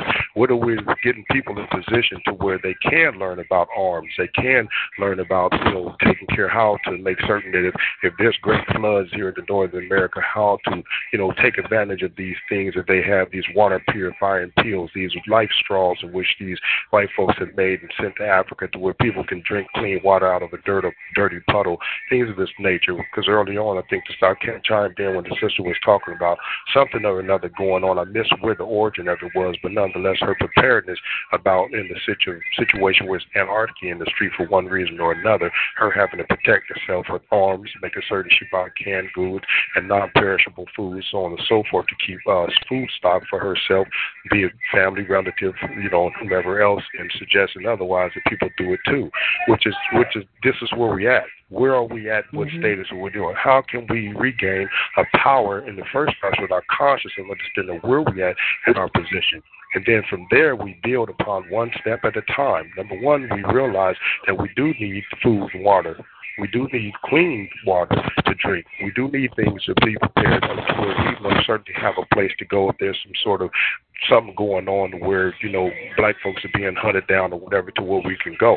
I'd always thought about years ago, me and my partners be up here talking about is, hey, these white folks got bunkers underground that they are equipped that if something, some sort of radiation fall comes over here and they get the nuke bomb and everything, they can live up under the ground for a year, 2 years, etc. I mean, they build houses, touring places up underground for people to start buying into them. Of course, they kept it off of the news, but they have it in a lot of magazines about that. These are the things in which we have to start, you know, preparing the people who have succeeded in this country economically to start purchasing, finding remote land that's habitable, and then building upon that and off the grid, you know, putting in money into where they can buy land. Because once you buy the land, not just the home on top, because you can own the home, but if you don't own the land, you can be removed, forcibly or otherwise. But if you go ahead and own the land and then build upon that, then you can have a place where you can call your own, guard it as you want to, govern it as you choose, police it as you must, and then keep it like that. So what it is we have to find a place where we can really actually have space of our own to grow, to make certain our family and relatives are protected in the communities in which we welcome in on there, so that way we'll have a space off the grid. Yeah. See, I agree with you, but see, my king, you're talking about how the enemy set up shit after the fact. Mm-hmm. After they went and ransacked everything, then they stamped their flags, then they built their shit. Oh, you're absolutely correct. It was about conquest. Right. Right. We don't have that. You see, you don't have the resources to establish your structure on. Therefore, you got to take it. Like what land you gonna get if you don't take it? Well, here's the thing about it. I'm not opposed to the concept of, you know, conquest and back. The reality is, however, is that we're going to need to enlighten people to understand that concept on whether or not, first of all, is it plausible for us to go ahead and get it reasonably where they will part with it and keep it and allow us to go ahead and have our space. And if not, then of course you have to stand your ground. But understand that they are controlling the land, the water, and the sky. We have no plans. That's why we must take it back. Okay. I mean, because that's all they did. Nobody. You see, we got to realize the only reason why they got power is because we ain't did nothing about it. And I'm not even. And I'm in no dispute of that. My whole thing is okay. Let's just think of that now. Let's say there's 1 million of us thinking not exactly the way you're saying. Let's go ahead and take it back. We do have to have that first initial step to go ahead and think about strategizing on how that can even be possible. Okay, we have no warships, we have no planes, we have no bombs. We need to get our people. Let me just tell this right here. Mm-hmm. Let me just say this right here. We have the beast in front of us. Like you are. You know about getting down. You've been in physical altercations before, right? Yes. So when you get the drop on a motherfucker, right? When you get the drop on a motherfucker, why is it so easy to go ahead and finish out what you done did? Because they ain't ready. They ain't prepared. Well, I understand the element of surprise. That's what I'm saying. It's the element of surprise. They ain't never been put in a position to be caught slipping. Right. The pressure rate, they ain't never been pressure bust pipes. They ain't never been putting pressure. Okay, I'm not, and I have no dispute. Part of yourself, family. It's, we got the conversation going good, but it's up in the background. It may be my king, you know. No, that was me. All right, no doubt. That's right. Black Power. Go ahead. Go ahead. I'm turning it down. It's on you, my king. Okay, yeah. What I'm saying, bro, is I understand about that. You know, it's you know, to think of it is whether we're in position. Let's say that we all agree upon it. Let's say we have 1 million strong right now, front line ready to do that. How then? What do we? How do we go about it? And how do we strategically do it? We can eliminate everything and have a bloodbath from the 1,000 steps we take towards wherever we go ahead and surround and move in on. But the reality is are we outgunned? Are we outfought? On the way in which these people control the land, the sky, and the water. Okay, because ultimately, do we have the firepower to do it? Do we have enough people that, for the love of the movement, that if the million does happen to get in a situation that they're bind to deal with the many millions in which they have backing them of all colors, that if we are overtaken, that we do not succeed at mowing them down to where we can have people behind us? Because let's say we mowing them down, who's going to come thereafter and can take control of the devices in which they have and ultimately creates their power to go ahead and maintain control as of today. We have to learn how to, if we want to talk about having arms, we need people up in there to know how to make their own bullets. This is something that's going back that I missed an opportunity of the last time we had a communication about whether or not they can stop selling arms, selling bullets, etc. Okay, they probably can, but if we fuck around and have some people understand where to get the resources to create the ammunition themselves, and we are not no longer relying upon them. We have a way in which to create and manufacture it ourselves. So the reality is we we have to get people in position in which, just like they infiltrate, you know, all the Black Power movement, all of the Black unity structures they ever had, Black Panthers and everybody else. We have to be as smart as them to go and infiltrate them to learn what it is they're doing to get these skill sets and then bring it back to the home to where we can create these things for ourselves to become self-sufficient. Because when the shit kick off, mind you, we're going to have somewhere to not only retreat to go ahead and regroup. Because at the same time, to go ahead and rearm back up. So unless we're just going on a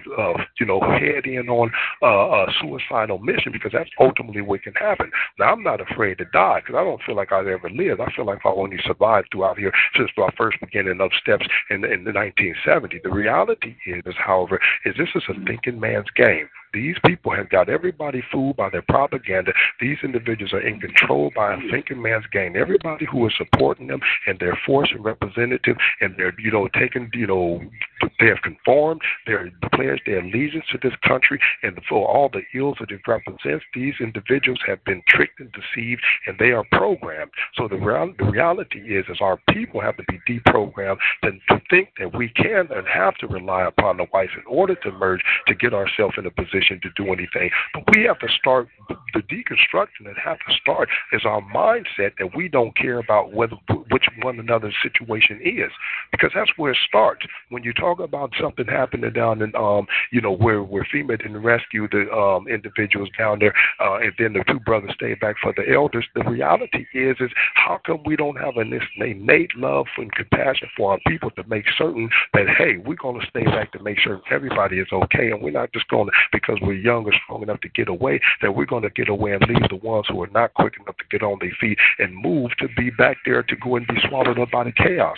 There is so many different angles, and we have to first strategize on what angles are more crucial for us to make certain that we can command that post. Because if we don't, we can merge forward with this ideology of saying we're going to destruct them and bring them down, but the reality is we're outgunned and not in position.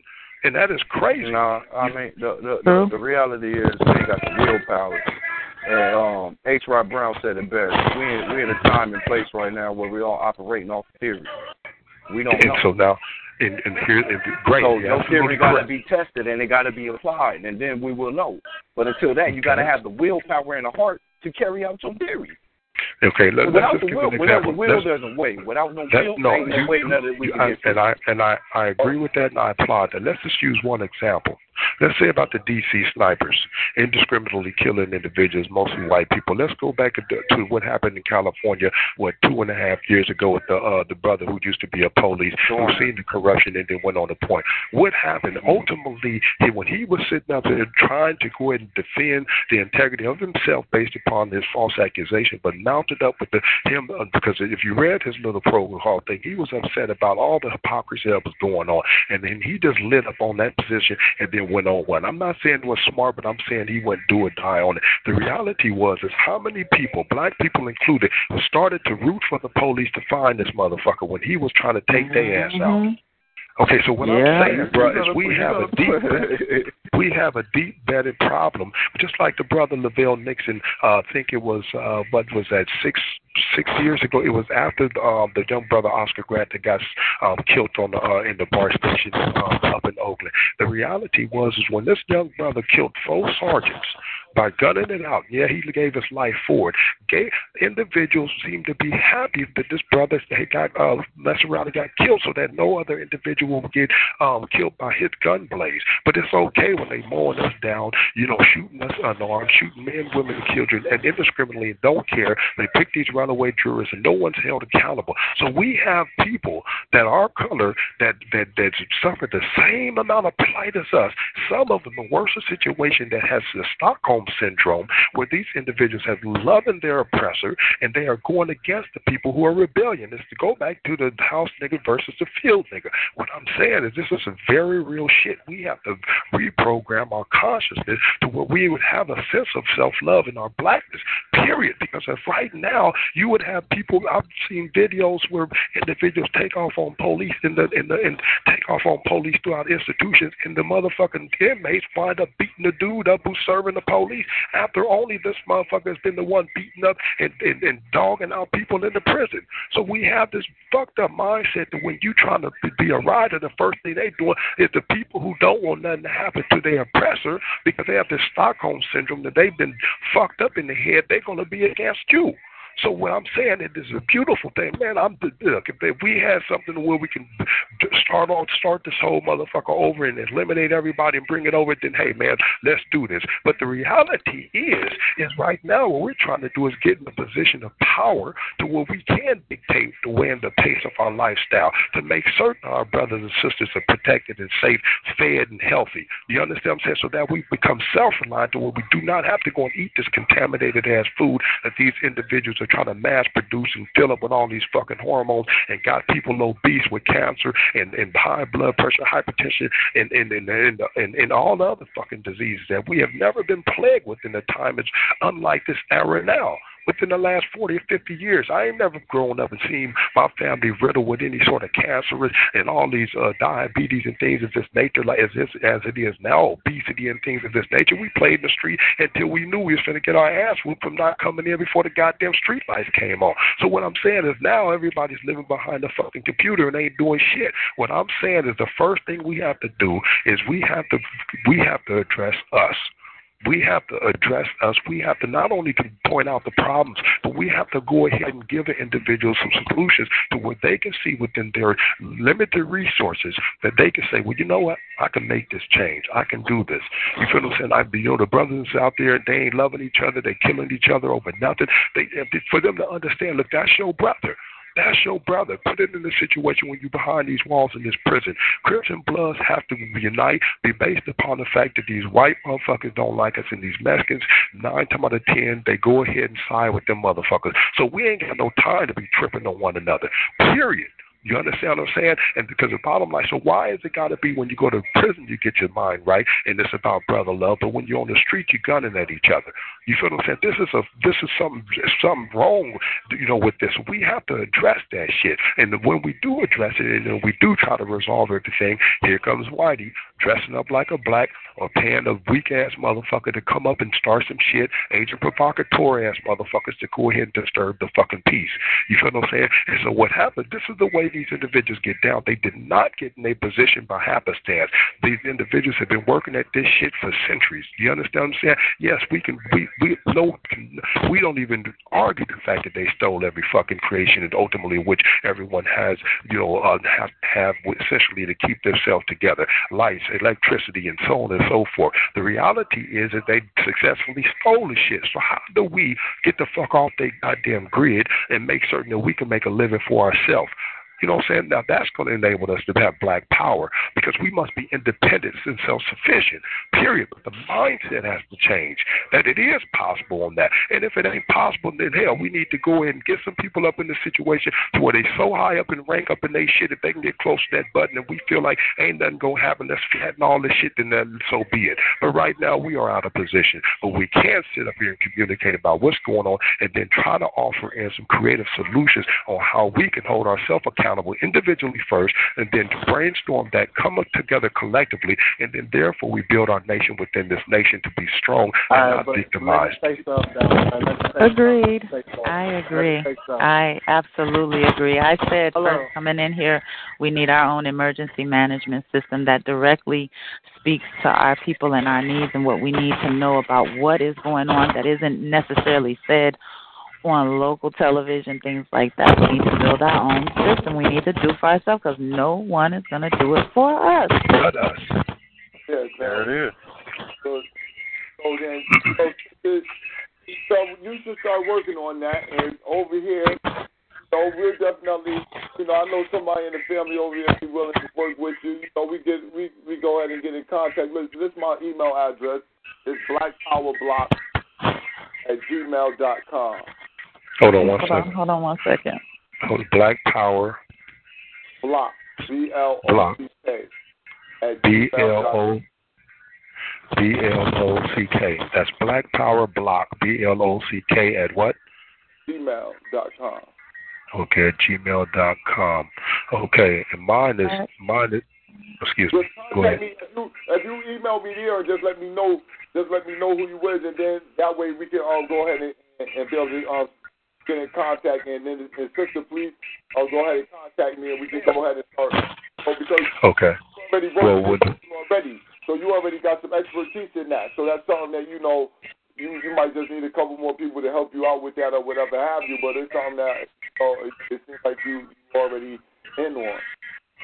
Yeah, absolutely. We'll have your email address on here. Black Power, it's a brother born up with the bill. We can build, brother. You know what I mean? I'll build with you on the outline. Okay, you know here's mine for whoever has a pen. It's Liberty Street. It's Liberty. Brother. Hey, brother! Don't give out your email address on the line. Okay. I need it right now. Give it to me right now, because I put my email address in there. I don't care. I don't care who's listening. I don't care who's looking at it. I don't give a damn. Give me the email address. Like his situation, sister. Your situation different. He can't be giving his information out like that because of his situation. Okay. Well, here's the thing. I have about 5 of them, so this is just one. It's no big old thing on this particular one. And so, now, if you want it, you can get it. Are you prepared to write it down or no? Hold on one second. I have about 5 of them for a particular reason like this. Hold on.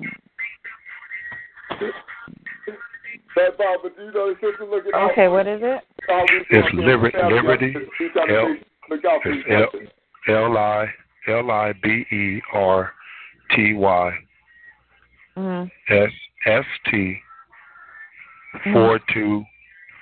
ST4242@gmail.com. 4242? Yes, L I. It's Liberty FT42@gmail.com. Oh, okay. And this is one of four of which I have, and so when if whoever get at me on there, I can always give you a different one, and then we go from there and switch it on up. That's why I have multiple kinds, so that way you have to dust your trail in the situation, the circumstance at times. So I'm already up on all that, you know, because where I'm at, we have to, you know. Okay. What was the other brother's email address? He said Black Power Block. And that's at gmail.com, if I'm not misquoting the brother? Yeah, that's correct. But, okay, beautiful. Okay, and that's what I've written down, so that was confirmation for me as well. All right. Yeah, we really stay vague online, but get at us and we get into it offline. You dig it? Yeah, okay, I got you. That's why I set up multiple cards, so that way I can go ahead and discard one at any time I need to. Because that topic is this brother Little speaking right now. That's my topic right there. So okay, this is anonymous, but when we communicate, I'll let you know who I am. Word up. Did you hear? Okay, all right. And sister, you hear that too? Yes, anonymous. Okay. Anonymous. All right. But no, brother, I mean, the reality is, yeah, there's a lot of ills going on, but, you know, the energy in which we're communicating about now is what's going to ultimately affect the change, because there's a lot of young brothers out there, no matter how bizarre they are acting out there, impulsively, mind you, they ultimately are just crying out for some sort of assistance to get themselves to where they can see something that they can attach on to, because what's happening is the foolishness in which they're, you know, saying that they're enslaved upon and reacting to is just the only thing that they know. Because there's a lot of people that are out there that are not taking the time to listen to them. They're talking at the youngsters out there, but they're not talking with them. They're not communicating with the youngsters. And, I mean, I've talked to a lot of youngsters, game banged out their mind, don't care about nobody's life, let alone their own. However, you know what I'm saying, the reality is I've been in that mind state before, so I know how they feel it. Disenfranchised. They don't own nothing. They don't feel like their life is worth anything. They don't feel like anybody really truly love and respect them. They feel like they only there if people want to use them, so on and so forth. But when you communicate to them to let them know how their inherent worth trumps all that, then they start to say, you know what, I do have a power, and they can start building upon themselves. And we've seen the transformations time and time again up under the most crucial environment, especially where I'm at right now, where people can readily not care, and anyone on the outside would be like, well, hey, can you blame them? And, you know, because everybody has a story on how they become to feel the way they feel. You feel what I'm saying? And so even the most scariest people out there don't want to have nothing to do with no type of movement whatsoever. There's a story behind that. You know what I mean? So the reality is we have to fix us first, and then we have to move forward, because if we don't, hey, we can go ahead and brush forward and go and smash and do all that, but if we don't think past that initial interaction and mowing everything down, if we get mowed down and don't have no second, third, or fourth wave, then we're in trouble. Well, you know, any general planning award got to already plan for long. No, I'm not talking about the not being no war and expect no casualties to school. Under this motherfucking type of situation where they got all kind of weapons to kill you. There's 6 million ways to die. We just got to choose one. But the same apply to them. We got 6 million ways to get them. We don't need just the gun. They proving you right now they can kill you in the refrigerator. Yes, absolutely. So, you know, the gun ain't the only thing. Like I said before, it's the willpower you got to try to get your people to get. And that's going to be the hard part. Cause I can say that, you know, when you're missing one crucial component of this, women with children, because women are 5 million women are not going to be sitting on the front line. They have children to take care of. and the impact of war does affect women. Just, you know, I mean, so I say I would appeal to brothers to just build. Just like you were out there millions of years ago building pyramids, build your system up, build and change, because that's the only way you're going to make it. So that don't mean nothing. We got to have defense. That's it, period. You can build anything. Like, you can have all the money in the world. If you ain't got no way to keep me from taking it from you, you just got all the money for me. Now you just did me a favor. You put it all in one location. Thank you. And that's what we gotta understand. We're dealing with. You're dealing with. Well, then I would say that that's what's been indoctrinated. And see, that's the seed that needs to go. That's the seed that needs to go.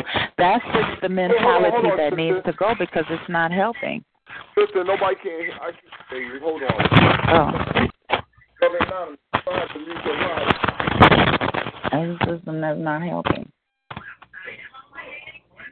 And like the brother say, you know, one or two waves in, then what? Because, you know, the last two generations of black men, they're just not equipped.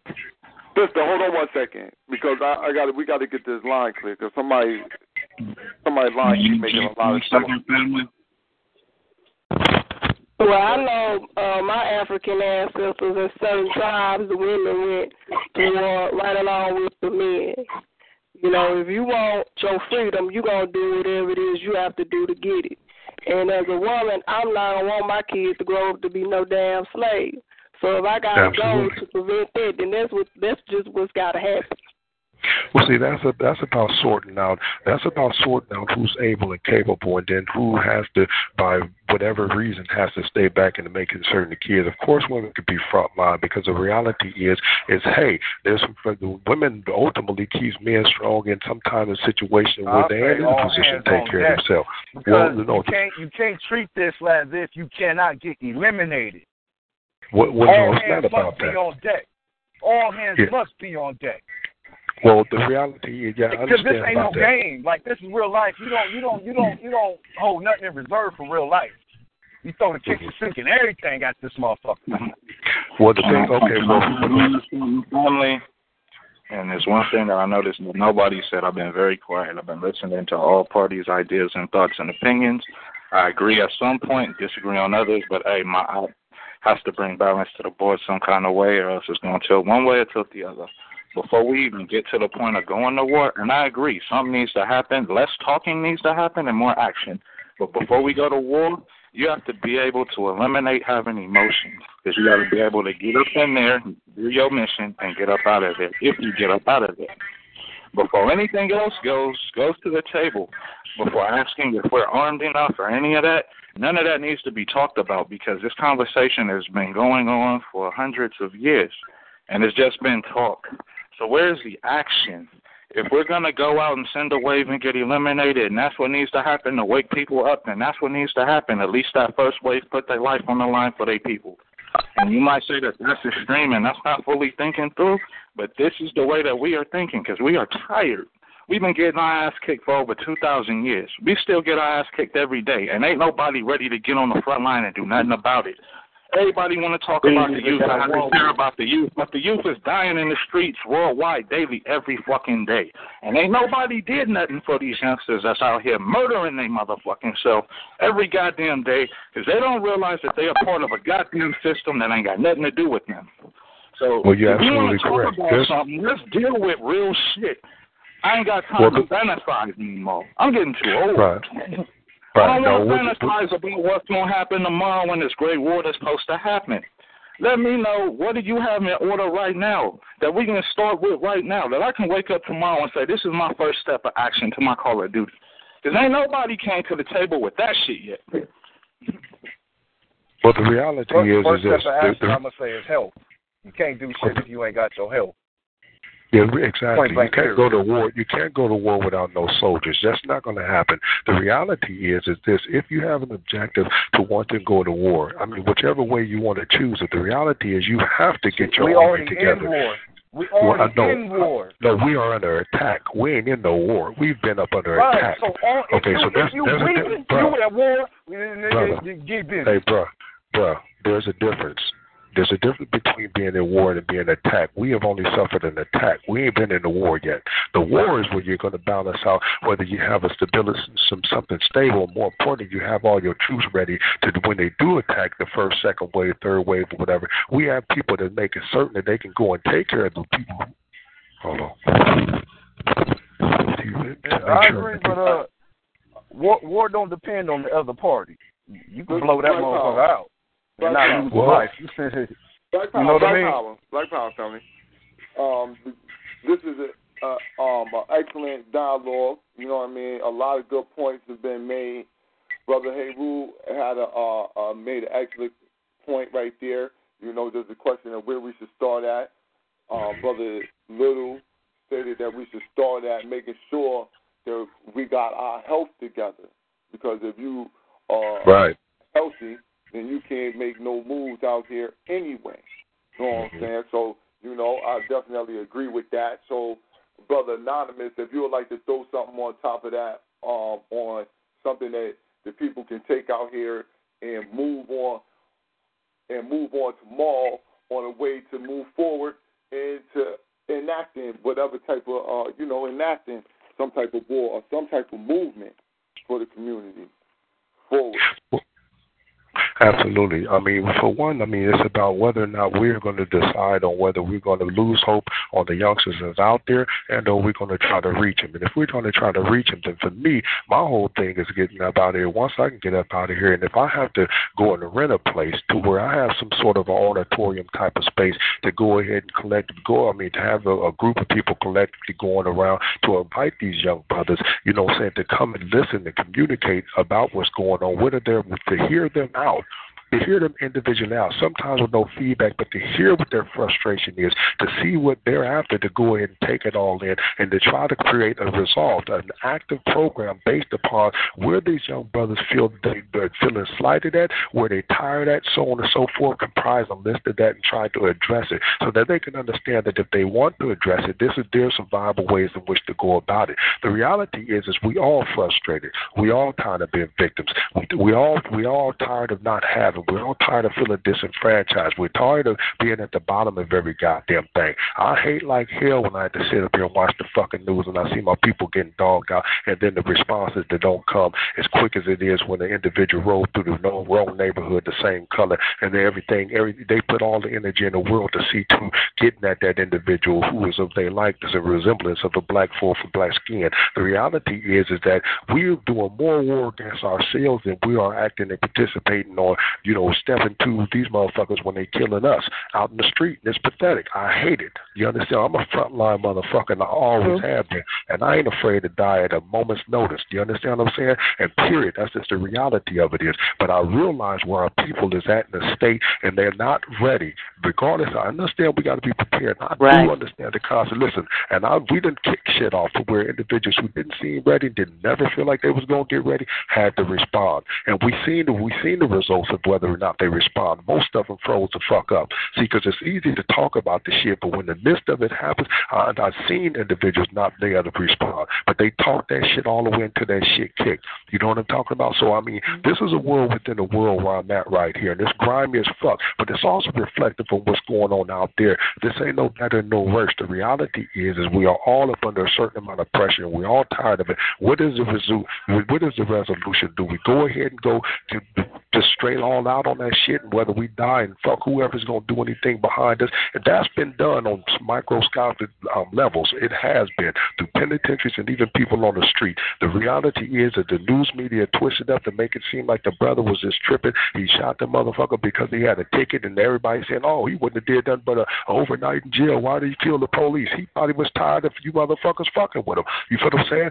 So the reality is people be missing the mark. We have to find out where our people's is at in their mentality. mentality, what they are fed up about, make up some sort of list to where they can go and start working towards a viable plan to correct this shit. Because the more unity we have, the more these white folks going to bag up. The more they see that we disassembled and at war with each other over bullshit, is the more they're going to apply the pressure or kick back and let us just destroy our fucking selves. And I don't want to see our goddamn selves destroyed, because we're beautiful people, the creators of earth, first ones here, and damn it, we're here to sustain ourselves. We have to be smart about this shit. This is a thinking man's game, not a reaction. It's a difference between reaction and responding. We cannot be reactionary. It does not have to be reactionary for motherfucker come disrespect you or take a swing. Then you go ahead and use all the might and fuck that motherfucker up. But as far as this way this white folks got this shit down, as much as they controlling the land, the sky, and the earth, hey, look, it's a beautiful, noble act to go ahead and go full forage and kamikaze on it if you want to do that. But that's not going to be wise. And how far would that going to set us back when the only thing they're going to be doing, you see these niggas right here, they wasn't even ready and had the nerve to step up and do this, that, and the other. Now we eliminate the next wave is they won't have no motherfuckers to step up with the energy in which we're communicating right now. I'm not in no disagreement with people based on, look, we're going to have different methods and different tactics about how to go about it. All of this significant contribution to the overall picture, but we're not going to be falling out of harmony with each other, because we have the same objective. So the reality is hey, everybody who says something tonight has a goddamn energy that I respect and I welcome, because there is a place for it, absolutely. But the reality is we have to find out when is this going to be able to happen, and when is this most effective to happen in this way. If you want to be reactionary, fucking let's roll. First wave go, we don't care about the second wave. Look, you go ahead and follow us after that, and then after that, if it doesn't work, you have to have something for the fourth and fifth wave to understand what to do thereafter. Because the bottom line, we have to have our shit together. These motherfuckers got theirs together, and this is why we're talking about this shit right now. Period. Please say it again. Please say what you just said again. Please say that again. I trust that these brothers heard me. These brothers are sharp.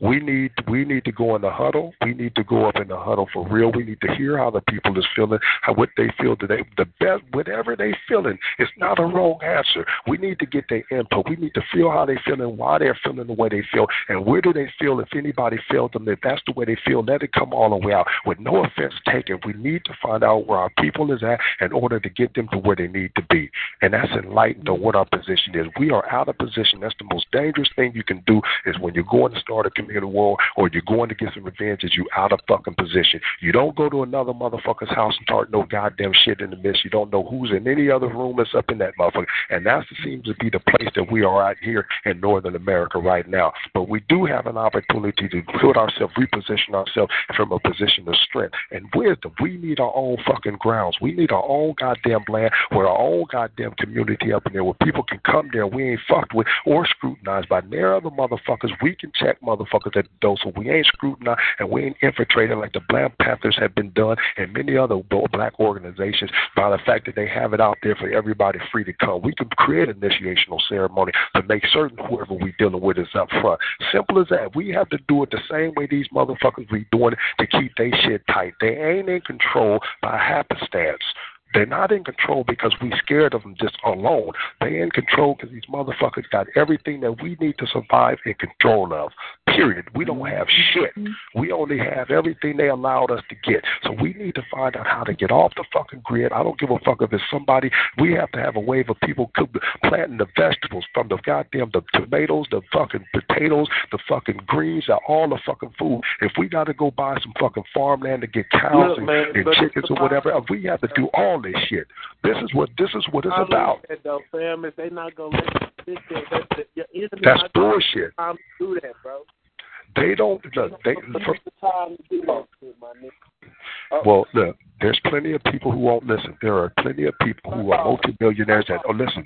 There are plenty of people who are multimillionaires that own land. They may not necessarily be welcoming other people on their land and space to go ahead and have some of the things in which I'm talking about built upon it, but it is not impossible. We live in a realm of infinite possibility, bro. And as long as we live in a realm of infinite possibility and we are a creative entity and creative energy, we can create whatever it is and we can make it happen. But however, if we have a defeatist attitude that we're tapping out on the notion of which it could be possible, then of course we're not going to make it nowhere. You're absolutely correct about that. Right on. That's what's up. You know what I'm saying? Because I feel like the attitude can't be defeated at all. You feel me? It has to be that we can win, and it has to be that we go win. You feel me? And we're trying to distribute our. Excuse me. I'm saying this though. This what we digging right here, man. We're trying to get win number one, bro. I feel you. It's not one, man. You feel me? You want to hear what the people are saying, if you want to hear what the people going to be pissed, my niggas looking for the first win. Can we just get somebody out here, goddamn me, that'll goddamn help us get it? You know what I'm saying? I totally understand that. Can we get the first one? Listen, I totally understand what you're saying. I want to win, too. I understand what you said with the programs and trying to get through with initiation program. But understand this, though, bruh. Understand this. That has been tried. So, I mean, it has been, I ain't going to say been tried. It's been done.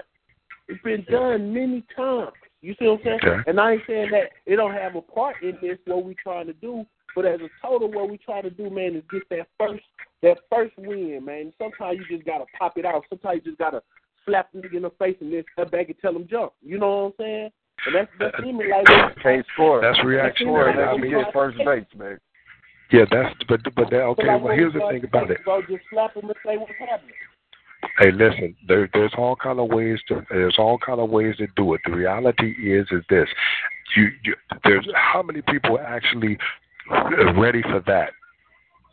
But no more ready for that. Because that's most certainly. I would say not very new. You know what I'm saying? But listen. Well, then, bruh. Okay, but hold on. But, that's what I'm saying. Right, you're absolutely correct. The reality is however, is this. Okay, so look, it's not about whether or not that's not something that, I mean, look, we reach a point to where we like, man, fucking something need to happen or whatever, because we figure like something better than nothing. The reality is that's only coming from a disappointment. That's coming from a reactionary feeling of a disappointment of nothing having take place to suffice us. What I'm saying is this: from all the organizations that have got infiltrated, and therefore after that broke down or infiltrated so much to where people that wasn't involved and they don't want to get involved because they feel like they'll be up under some sort of scrutiny. You learn from what they have done. They made it too public. Do you understand what I'm saying? They made it too public. They made it too open and welcome. You can create an initiational ceremony of people who was elected worthy to be in a circle in which individuals are communicating about resolution of how to go ahead and address this shit. But we are out of position. We can't look. What can we do self-sufficiently? What can we do self-sufficiently? What are we able to do? Are we even able to feed our troops? If we go out there and we dress in all black and we go smash every motherfucker, and then we go, so where can we go to make certain that if they go ahead like they did when they was, remember when that escape happened in New York with them two dudes, and you see how they had 1,000 police combing through all the homes and the land and all that old shit? Where do a person go? If you send 100 motherfuckers out to go and snipe and do all this shit, and all these white folks is down dying, mostly police, because I would hope that individual would go ahead and get to the system as opposed to other people, because some people just are out the fucking way. The reality is where would you be able to go to where if pressure came down on them and you was in a cellar up under fucking ground and it only took for them to stand their fucking ground up top that you'd be safe down there, would you be safe? Where would you go? You have to have somewhere to go, because you know they coming, and goddamn it, it's just like right. They can go look. I say you 100% right. You see what I'm saying? But this is where we really having the fight. Where we really having the issue is that when our brothers take that stand and goddamn go on and fire off on this motherfucker, we don't have the masses coming and support them. And get they back. You know what I'm saying? That's what the issue is, right? We know if we pop this shit off, niggas gonna pack, niggas gonna die, niggas gonna whatever. You know it's gonna be casualties and this and that. You know what I'm saying? But what you looking for is the next generation or the masses to pick up the fight. That's what the revolutionaries is just the ones that just gonna fire it off and pop it off. That's the only way you win, man. You gotta pop it off. Yeah, we just want to pop it off, but it don't stay maintained. the fight won't maintain. It won't sustain unless the masses goddamn support it. You know what I'm saying? And right now, the masses want to go down for 500 years. The masses being put to sleep. They ain't thinking to goddamn. You see, we done had people. We done had brothers, goddamn me, going to say, nigga, I'm waking up today and going to fire off on these hoes, nigga. We done had niggas say that shit. And do absolutely. But what and then listen. Okay, and here, okay. And how many? All we gotta say is the Black Panther Party, fellas. The Black Panther Party. And again, you know what happened after they gunned them brothers down? What happened when they gunned them brothers down?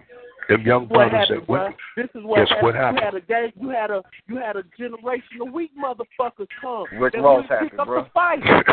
Hey, because you know why? Listen, you know why? Because they had divided it before they made their move. When they made their move targeting the strength that was left. The other part was already compromised in negotiation of not necessarily being as radical as they had as originally advocated. The reality is, bro, nothing took place after that. Because if anything, they should have not only been stronger, they should have still been smashing on the motherfuckers today. So what I'm telling you is this. Look, there is nothing more impressive on a mind than an example. Okay? It's the same thing, brother. Like, with no guns firing whatsoever, what they do at Black Wall Street? They couldn't see a block with black-owned businesses. What the fuck they do? They burnt the whole motherfucker from the aerial. Okay, so what I'm saying is this. We have to, look, we can list everything that possibly happened. We could all do our damn homework for a month time and find every fucking instance where a black person went on one independently or, you know, two or three people or whatever it was, and we can look at all that shit, and we can bring that in. What happened? What was the story behind it? And then expose what the fuck, where was the problem? What happened? Ultimately, the reality was is after all those instances happened, people were instilled with fear. They was instilled with fear. People don't have enough black pride to be fearless. These individuals has been in fear. That's why when you see motherfucking spoken of motherfucking, the same old Willie Lynch shit, the same old. Well, because there has to be a different approach where individuals, we rebuild the broken spirits and minds of our people, man, because the bottom line is people are both beat down. They are with a defeatist attitude, and they do not have the spirit to go ahead and toe the line for themselves, let alone anything else. If they waiting for somebody to throw the first fucking rock and for something to kick off, bro, what if the rock don't get thrown? I understand what you're saying, but it's coming from a reactionary position from disappointment and frustration. That's it. It's not coming from a well-thought-out plan in that respect, not to diss the notion of getting to be in front line, because I've been there before, and I've seen how the men act on different ways. They don't do a goddamn thing, period. But then after all the dust settled, and then we go and have court on motherfuckers, then they get to realize what the fuck happened, because we have a choice. We can either slash the motherfuckers out, which we used to do unmercifully, and or we go ahead and try to find out what the fuck was their malfunction. We learn their fucking story. They wasn't built like that. If anything, they got into the shit represented without even know they didn't have, they was in fear doing that. When you have somebody in fear from day one to doing something, you convince them of a bigger fear that if they don't do it, then it's going to be facing that. Then what's going to happen? They're going to do it, but it's not going to be effective. You cannot force somebody to do something that they don't want. They ain't prepared to do it. They don't understand it. They're not going to be able to represent it. Because if you got to be on their goddamn side, what happens when you ain't? So you have to go ahead and educate. You have to go ahead and inspire. They have to understand. They have to feel like they have a mission that they feel that they're obligated to participate in whichever capacity it is. You cannot send a soldier on. You cannot send anybody on the line in place of a soldier to do a warrior's motherfucking mission when he ain't built like that. There are some women that are total front line, but there's most women that are not built like that, and they must stay back for the children and the elderly and the wounded. You cannot have everybody on the goddamn line, because what happens when when motherfuckers is less than dead and they need help? Who's going to be there? Where are they going to go? How are they going to be protected? You got to have people in these positions right here. You have to, because if not, you're just on the suicide mission. We cannot be reactionary. We have to respond, not react. We cannot win by reacting. But I do feel like, man, you're already going to react, bro, because you've been in lockdown. And bro, and I'm gonna tell you something. Let me explain something about you. I'm on my damn way about this motherfucker. Quiet. I'm saying we on lockdown, bro. That's the only thing you're gonna do is react. Well, you ain't gonna never be in a non-reactive position. You reacting this way because these motherfuckers are fucking with you. Hey, we can outtake them. Look, if we feel that all we can do is outthinking, it's about outwilling, bro. It's about having a heart. Well, hold it. Hold on one second. Okay, well, hold it now. Here's the thing. Hold on. Oh, excuse me. Go ahead. I want to be on this conversation for about 20 minutes. Yeah. And it's great. You know what I mean? It's been going back and forth probably a little more than that. I'm being leisurely. Okay. All right. And you know, both of y'all brothers are passionate, and y'all both are making excellent points. You know what I'm saying? And people, as you said earlier, you're going to have some people going to think to do it one way. Some people going to think to do it another way. Your thing is that you just want people to think. Our brother over here, Lou, is like he just want people to get into action. You know what I'm saying? Can I sum it up like that? Ain't no problems with that? Pretty much. You study long, you study wrong. You know what I'm saying? Yeah, that's more so where I was coming from, too, family. You know, so I just want to go ahead and just, you know, let's go ahead and wrap this on up and just let's move to another conversation. You know, it's news, and more news. I know it's more news out there. You know, that we could get into. Anybody got anything? But we understand the main objective, and we'll most certainly get a chance to expound upon this, you know what I'm saying, because there's most certainly, let's hope not, but there's going to be something else comes up to where we'll readdress this. And I appreciate the opportunity of getting to speak on it, and I appreciate your input as well, bro.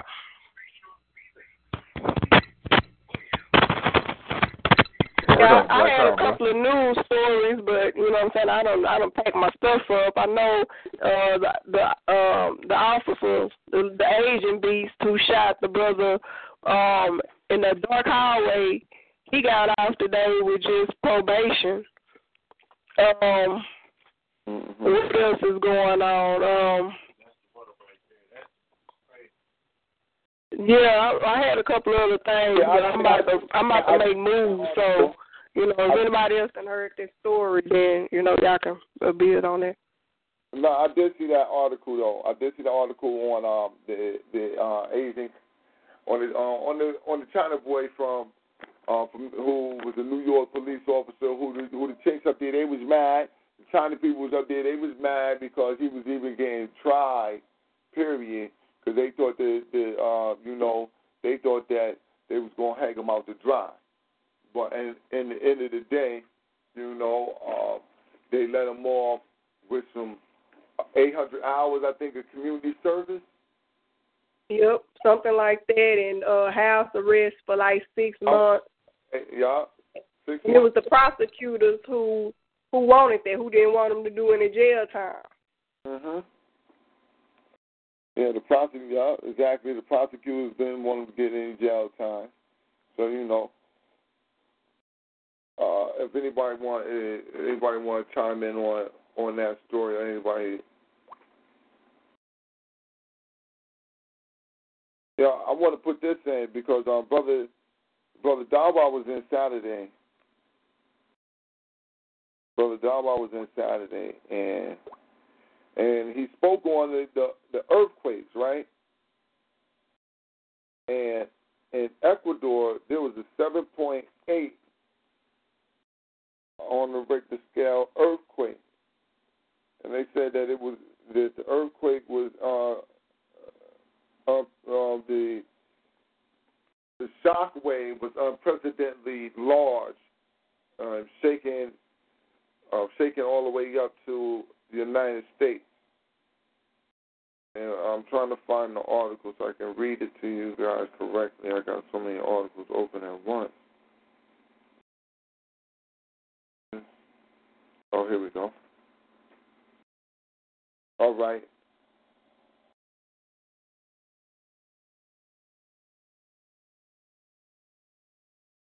This is from Monday, April 18th, 2016. This is a very unusual and frightening thing is taking place throughout the USA right now. The entire landmass of the country is vibrating.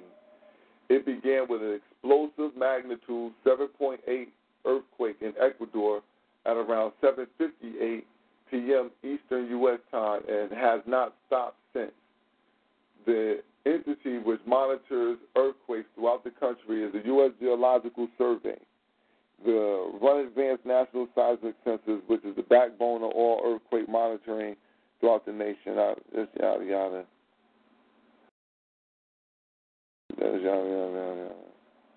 All right. As shown below, with the exception of two seismographs that are not presently functioning, seismographs in the entire United States are showing ongoing quivering from the Ecuador earthquake. All of them. It's almost as though the earthquake shook the planet and caused it to wobble. While we may not actually feel the vibrating, the seismographs confirm it is taking place, but it is doing so at a depth we cannot feel, perhaps at the same 10-kilometer depth where the the Ecuador earthquake took place. While that vibrating goes on, it is loosening things beneath us.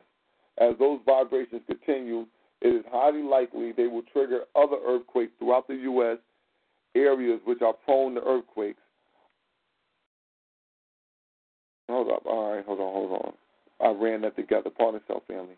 As these vibrations continue, it is highly likely they will trigger other earthquakes throughout the U.S. Areas which are prone to earthquakes are more likely to experience new ones as this vibrating continues, as such folks in California, Oregon, and Washington should be prepared for a possible earthquake tonight or tomorrow. The real earthquake that you have to ask yourself is, the real question that you have to ask yourself is, would you be prepared? The second most important question is, are you prepared right now to survive a catastrophe? All right, and what they got here in this article, they got a little. They got a little graph that shows different things you should have if you were inside of an earthquake. So that's for y'all Cali people. Y'all should know. They tell you stay away from the heavy objects, windows and doors. Drop, cover up, and hold on. So if you're outdoors, stay away from the trees, buildings, electrical lines. If you're in a car, set, park, and brake. Stay away from, buildings. All right, that's the same thing as saying it over. The thing about it is when that shit hits you, right, you ain't going to know, and then your ass can't move, you feel me? So, you can't run and walk through that shit. You know what I'm saying? Mm-hmm. Ain't no movement. Not if it's powerful. If you running this shit, that shit ain't that strong. That shit is strong, you ain't moving, dog. Yeah, that's definitely a different, something I've never experienced before. Even though I lived in California as a child, I never experienced an earthquake. That's the reason why they so scary, because you don't know when the fuck they gonna hit, and then they hit it damn times, man. You might be under something. Guess what? Mhm. Yeah, you really can't. There's really no. It's not like predicting a rainstorm or something of that nature. There are ways though that you could help generate an earthquake. A lot of the oil drilling, a lot of what they call fracking and stuff like that, man. What they doing, pulling oil, natural, getting in there, trying to get natural gas out the earth. A lot of that stuff, especially the oil. A lot of that oil is used to. It's like, let me think. It's like It's like if you putting oil inside your engine. You know what I'm saying? And if you don't put no oil inside the drink, your pistons, the fucking pistons will seize up. because they be blind and metal against metal. And the fucking earth, that's how the earth places. But they ain't even smooth as that shit. They mad rugged like. And so oil is inside the earth, and that oil is like fucking lubricant. And so in certain places, man, if you be taking out too much lubricant, man, when that shit move a little bit, it's going to grind. And that's going to cause, you know what I'm saying, if it would have been an earthquake, you know, anyway, because of the movement, it would cause it to be greater and more damage. You know what I'm saying? That was a partial reason of what happened out there in Haiti.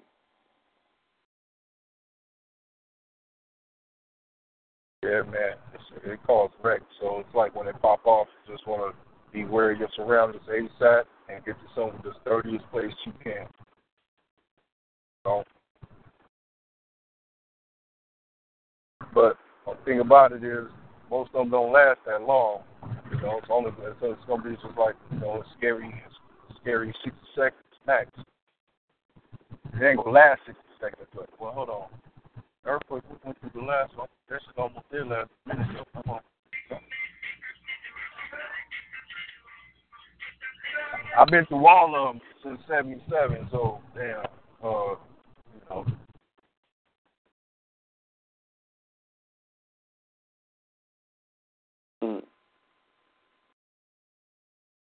Well, anybody else got anything to add on? But it was interesting when I seen that, like I said, the brother, you know, because the brother Dawa had been speaking, you know, I spoke to us about that, and then there was a major earthquake hit off there. And actually, he gave me a call about that.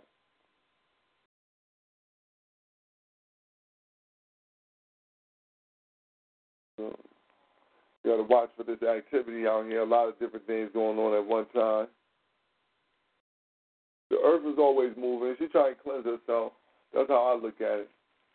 You know, good old Tornado Alley get hit up. Don't worry. Tornado Alley coming. Y'all just, black folks, just stay together. That's all. If y'all live together, no matter if you're in Oklahoma, any of them places, Kansas, they get all the tornadoes and they just take the whole town away. Just as long as black people, as long as y'all all live together, don't worry. The tornadoes go right around your section and go directly to where white folk at and take their ass up out of here.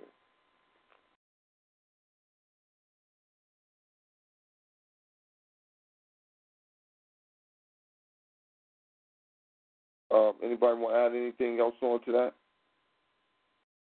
Yeah, I had. Can you hear me good? Because I'm on the road. Yeah, I hear you. Okay, I had wanted to speak up on, you know what I'm saying, what I've been seeing in the damn app market. You know, I just got me another phone, so, you know, I'm going to download me some games, and I'm seeing this savagery shit popping up. One of the games on there is my gay virtual boyfriend. And the reason for me bringing it up is because I know a lot of people, you know what I'm saying, got their kids now have phones. And I know you know to, you know, block out the Internet and block out the type of things that they can see. But there are things that out market that are not for kids. They have, you know what I'm saying, gay dating sites and, you know what I'm saying, crazy shit like that. No, that's crazy. Any app promoting faggotry as a game is automatically, I don't care if they say it's for adults, it's automatically, to me, that's something for children.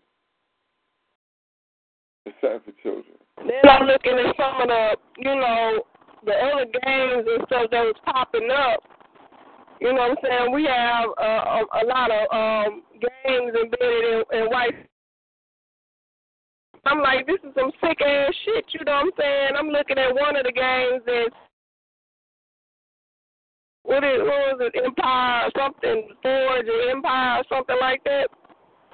But the game, you know, you taking and you building shit through the different ages.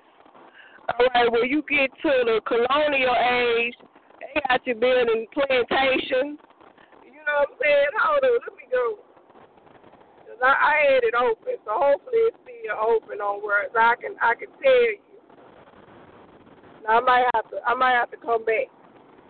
Yeah, no, definitely make sure you get that. Yeah, give me a second. All right. But now you saying that right there, what you saying that goes into the story that I had opened up where, we've heard it several times, but, this is coming out with article after article, and this article came out Sunday, and it was on pedophilia or sexual orientation, like being straight or gay. A pedophile has the same ingrained attraction that a heterosexual female may feel towards a male, psychologists says. Pedophilia, the idea that sexual attraction to children is an orientation is highly controversial, as it suggests that offenders cannot change. But writing on a Reddit networking website, the psychologist said it was possible to treat child sex abusers on the understanding that the attraction may always remain.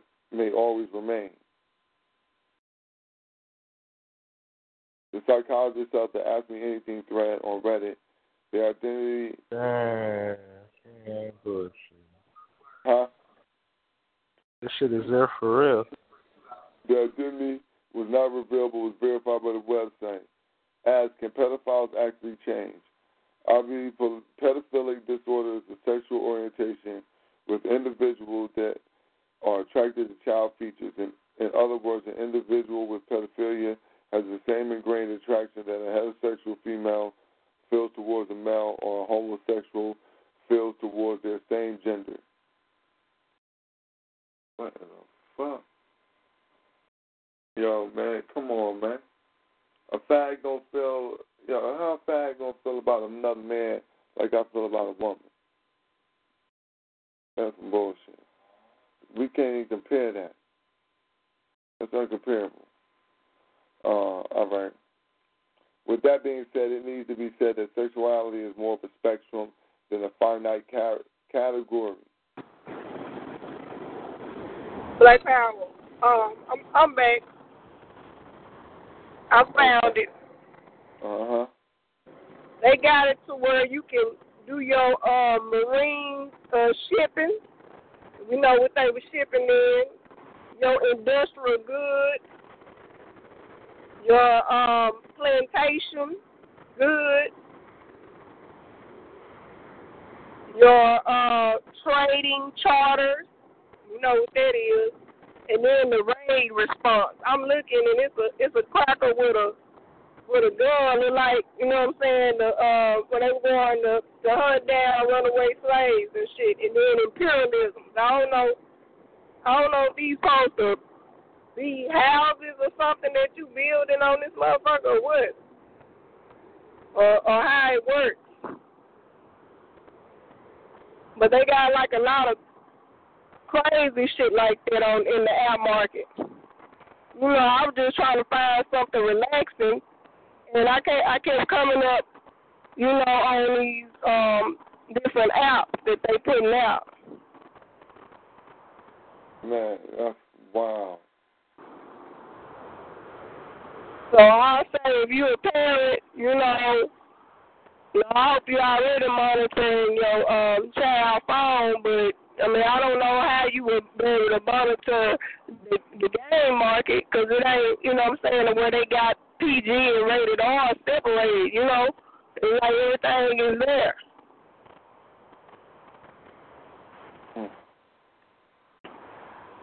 But let's see if Black Power. All right. Black Power, thank you very much. Hold on, what was the name of that game again? I just got off of it again. Let me see. All right. Well, what hold on, I'm able to tell you real quick. I just seen that shit. Yeah, this is something about virtual boyfriend, some type of fag game. Yeah. Okay. Which one you were talking about? The one with the empire shit? Brother Warren? Yeah, the last one you were talking about. The Forge of Empires. Hold up, before? Forge of Empires. Oh, okay. Yeah, in my mind, I'm saying it like they getting the crackers prepared to, you know, do this shit all over again. You know, they, like I said, they got games, Conquer Africa. That's one of the motherfucking games. Like, they preparing the little cracker kids to take their place. Conquer Africa? Yo, I got to look into some of this stuff. I didn't know that.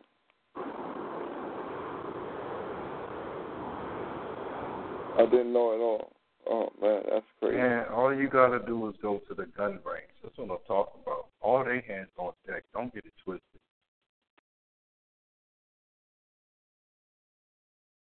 Ain't nobody playing in this world but you, Lil. It's called Age of Conquest Africa. The Age of Civilizations Africa.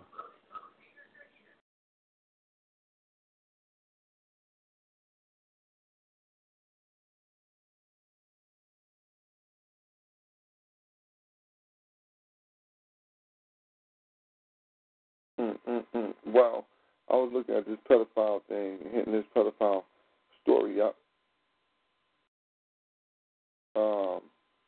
Where they, you know, the doctor saying you can treat pedophiles. I thought that, you know, I know you can treat pedophiles too. I thought that was with, like, you know, 3-4 tires, gasoline, and fire. But maybe I'm wrong. Maybe I'm wrong. So we'll see what this says.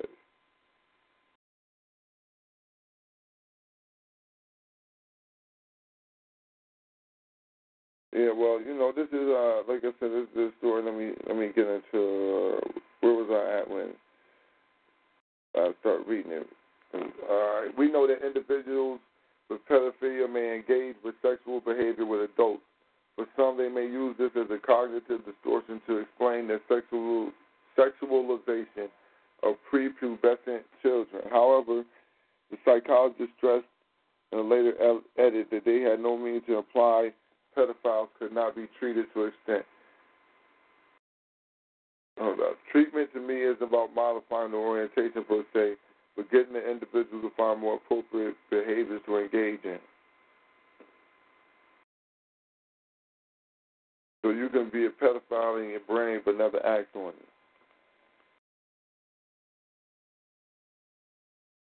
This is some wild madness. You know what I'm saying? They said, well, this article right here came out of the UK, but it's just as good as coming out of America, because they got a Harvard professors in here on this bullshit, and they definitely eternally think. So what they saying is that, you know, give it about, you know, they opening the door for, hey, everybody can be a fag, anything goes. Any and everything goes. They open the door for everything goes right now.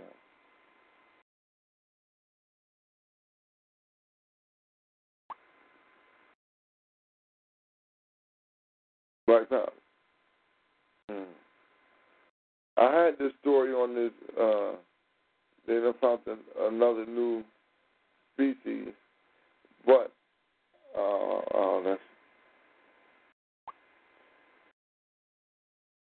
Yeah, and don't believe everything you read on the internet. I'm going to tell y'all that. And we call it out.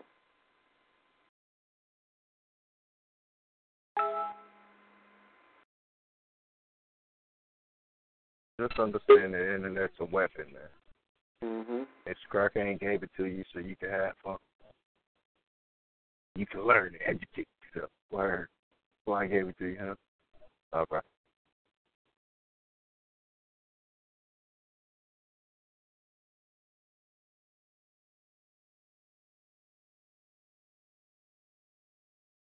Well, and I thought Lou totally correct on that. You know, you're going to definitely run into your fair share of disinformation, non-information, and made-up madness. So that's what it is. It's meant from phantom sources. Yeah, it's meant to confuse and abuse your brain. In your psyche, keep you from properly attaching to your family, keep it in a detached state. Keep your mind on Mars while your ass behind bars. Okay. How you going down for the count? Black Power, you got to free your mind and free your behind. In the words of Dr. Khalil Muhammad, Black Power. Mm-hmm. Hold the motherfucking line, Black Power. Mm-hmm.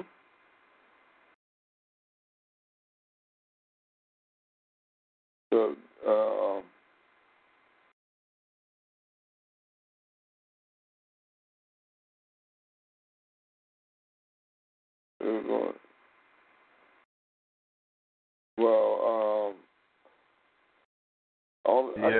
but brother B, none of that information it'd be government information, man. Government planning information. Oh yeah. That's, now, I got another article I want to read, but it's really so lengthy that I'm gonna have to throw it in the group because it's so lengthy. But it's on Chakwe Lumumba, the former mayor down there in Mississippi. He's the author of the article. Just get the title and the author. This is the here we go. This is an invite. This is by Nathan Schneider. The Revolutionary Life and Strange Death of a Radical Black Mayor.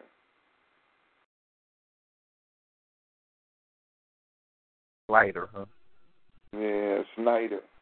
All about the shekels, baby. Uh-huh. But,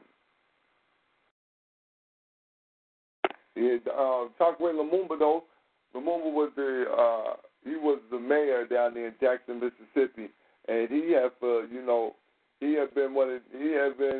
that early wave of civil rights activists who acted a fool, who was really shunned in a lot of different places. He didn't happen to bite his bullet early, but he ended up biting the bullet late, and he didn't get shot. But there's a lot of strange circumstances around his death, considering the things that he was doing in his community and how he died. You know what I'm saying? He definitely was changing the community around, so much so he,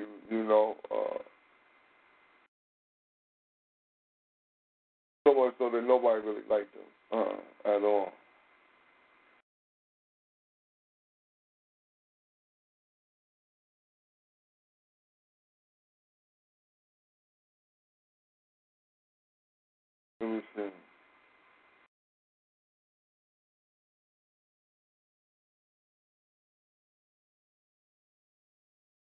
He ended up having some type of heart attack. You know what I'm saying? He was at his house, called his son. They rushed him to the hospital.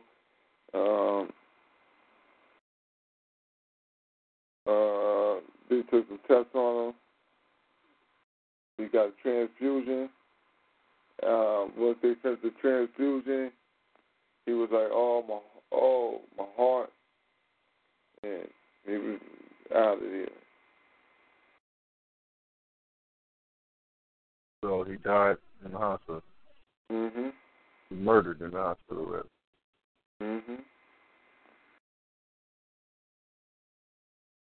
Yeah, like I said, hold on.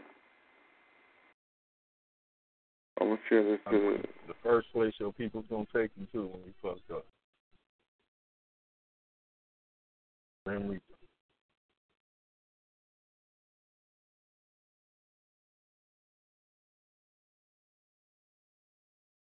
All right, I'm gonna put this article in the back room right now. So y'all check this out. Put it covered.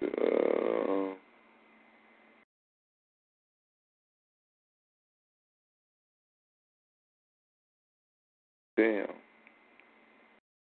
I think I messed up.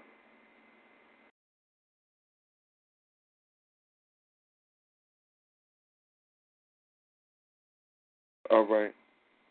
Y'all take that drain out. Take that out. Let's say, Brother Rahe Root put this story in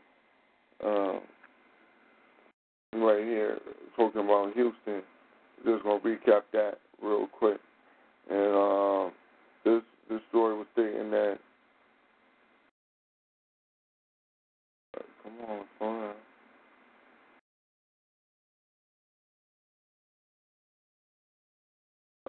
Come on, slow down. All right. The national weather. This is historic flooding ongoing as Houston records one of its rainiest days ever. It's Hochhaus. I like it's German. The National Weather Service said Monday's rainfall total at George Bush was 9.92 inches. Houston's second rainiest day on record, next to 10.34 inches in 1989 against Tropical Storm Allison.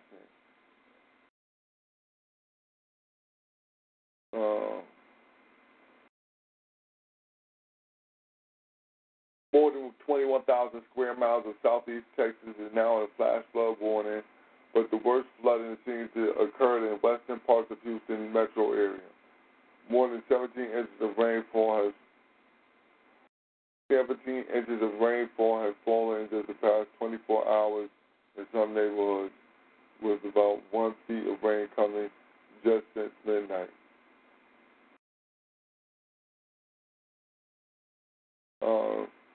So this rain just popped up, came in on them real hard, and bang, bang. Like the sister was saying, you know, we need to prepare, but it's hard to prepare for things that just pop up on you. So you just got to be prepared anyway.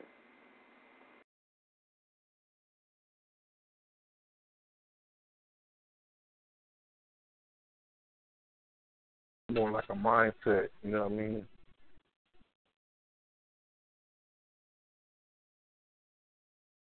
Always stay around, always stay where you're surrounded, so stay ready, you want to get ready.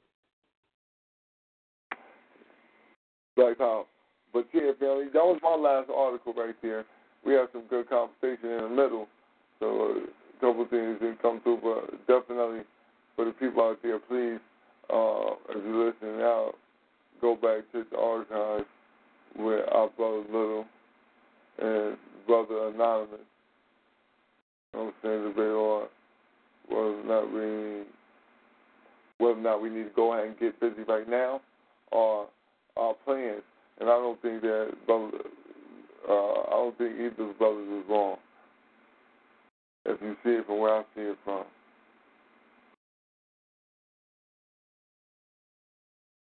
Obviously, we got to be doing both.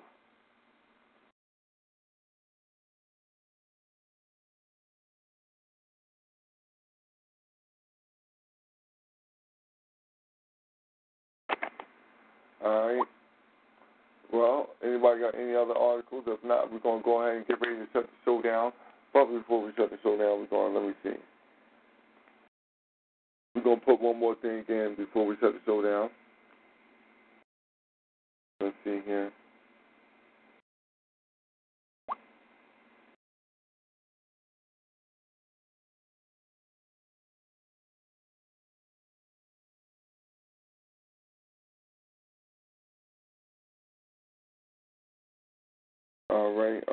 All right. We're going to leave out on a good note. We're going to leave out with an ode to the ancestors. You know what I'm saying? Do the right thing. So, y'all listen intently. I would like to make a few comments concerning the difference between the Black Revolution and the Negro Revolution. There's a difference. Are they both the same? And if they're not, what is the difference? What is the difference between a Black Revolution and a Negro Revolution? First, what is a revolution? Sometimes I'm inclined to believe that many of our people are using this word revolution loosely, without taking careful consideration what this word actually means and what its historic characteristics are. When you study the historic nature of revolution, the motive of a revolution, the objective of a revolution, and the result of a revolution, and the methods used in a solution. You may change words. You may devise another program. You may change your goal and you may change your mind. Look at the American Revolution in 1776. That revolution was for what? For land. How was it? Why did they want land? Independence. How was it carried out? Bloodshed. Number one, it was based on land. The basis of independence. And the only way they could get it was bloodshed. The French Revolution. What was it based on? The landless against the landlord. What was it for? Land. How did they get it? Bloodshed. Was no love lost. Was no compromise. Was no negotiation. I'm telling you, you don't know what a revolution is. Because when you find out what it is, you'll get back in the alley. You'll get out of the way.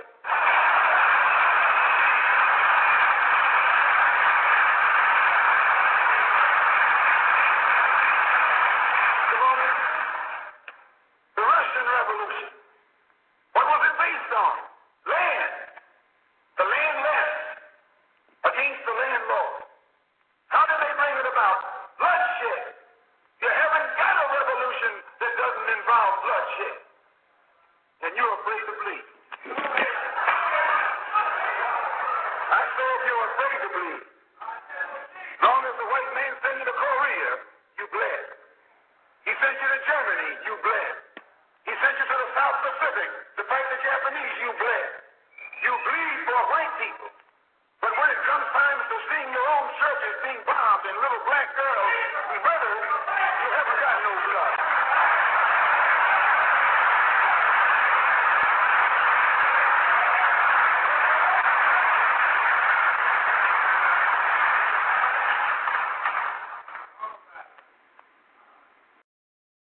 You bleed when the white man says bleed. You bite when the white man says bite. And you bark when the white man says bark. I hate to say this about us, but it's true. How you going to be nonviolent in Mississippi as violent as you were in Korea? How can you justify being nonviolent in Mississippi and Alabama when your churches are being bombed and your little girls are being murdered, and at the same time you're going to get violent with Hitler and Tojo and somebody else that you don't even know?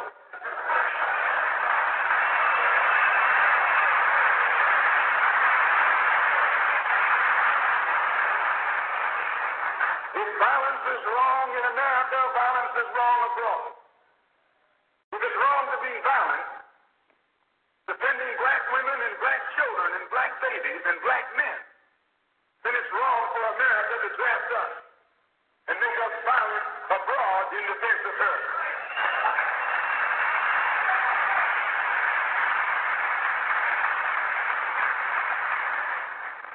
And if it is right, draft us and teach us how to be violent in defense of her, then it is right for you and me to do whatever is necessary to defend our own people right here in this country.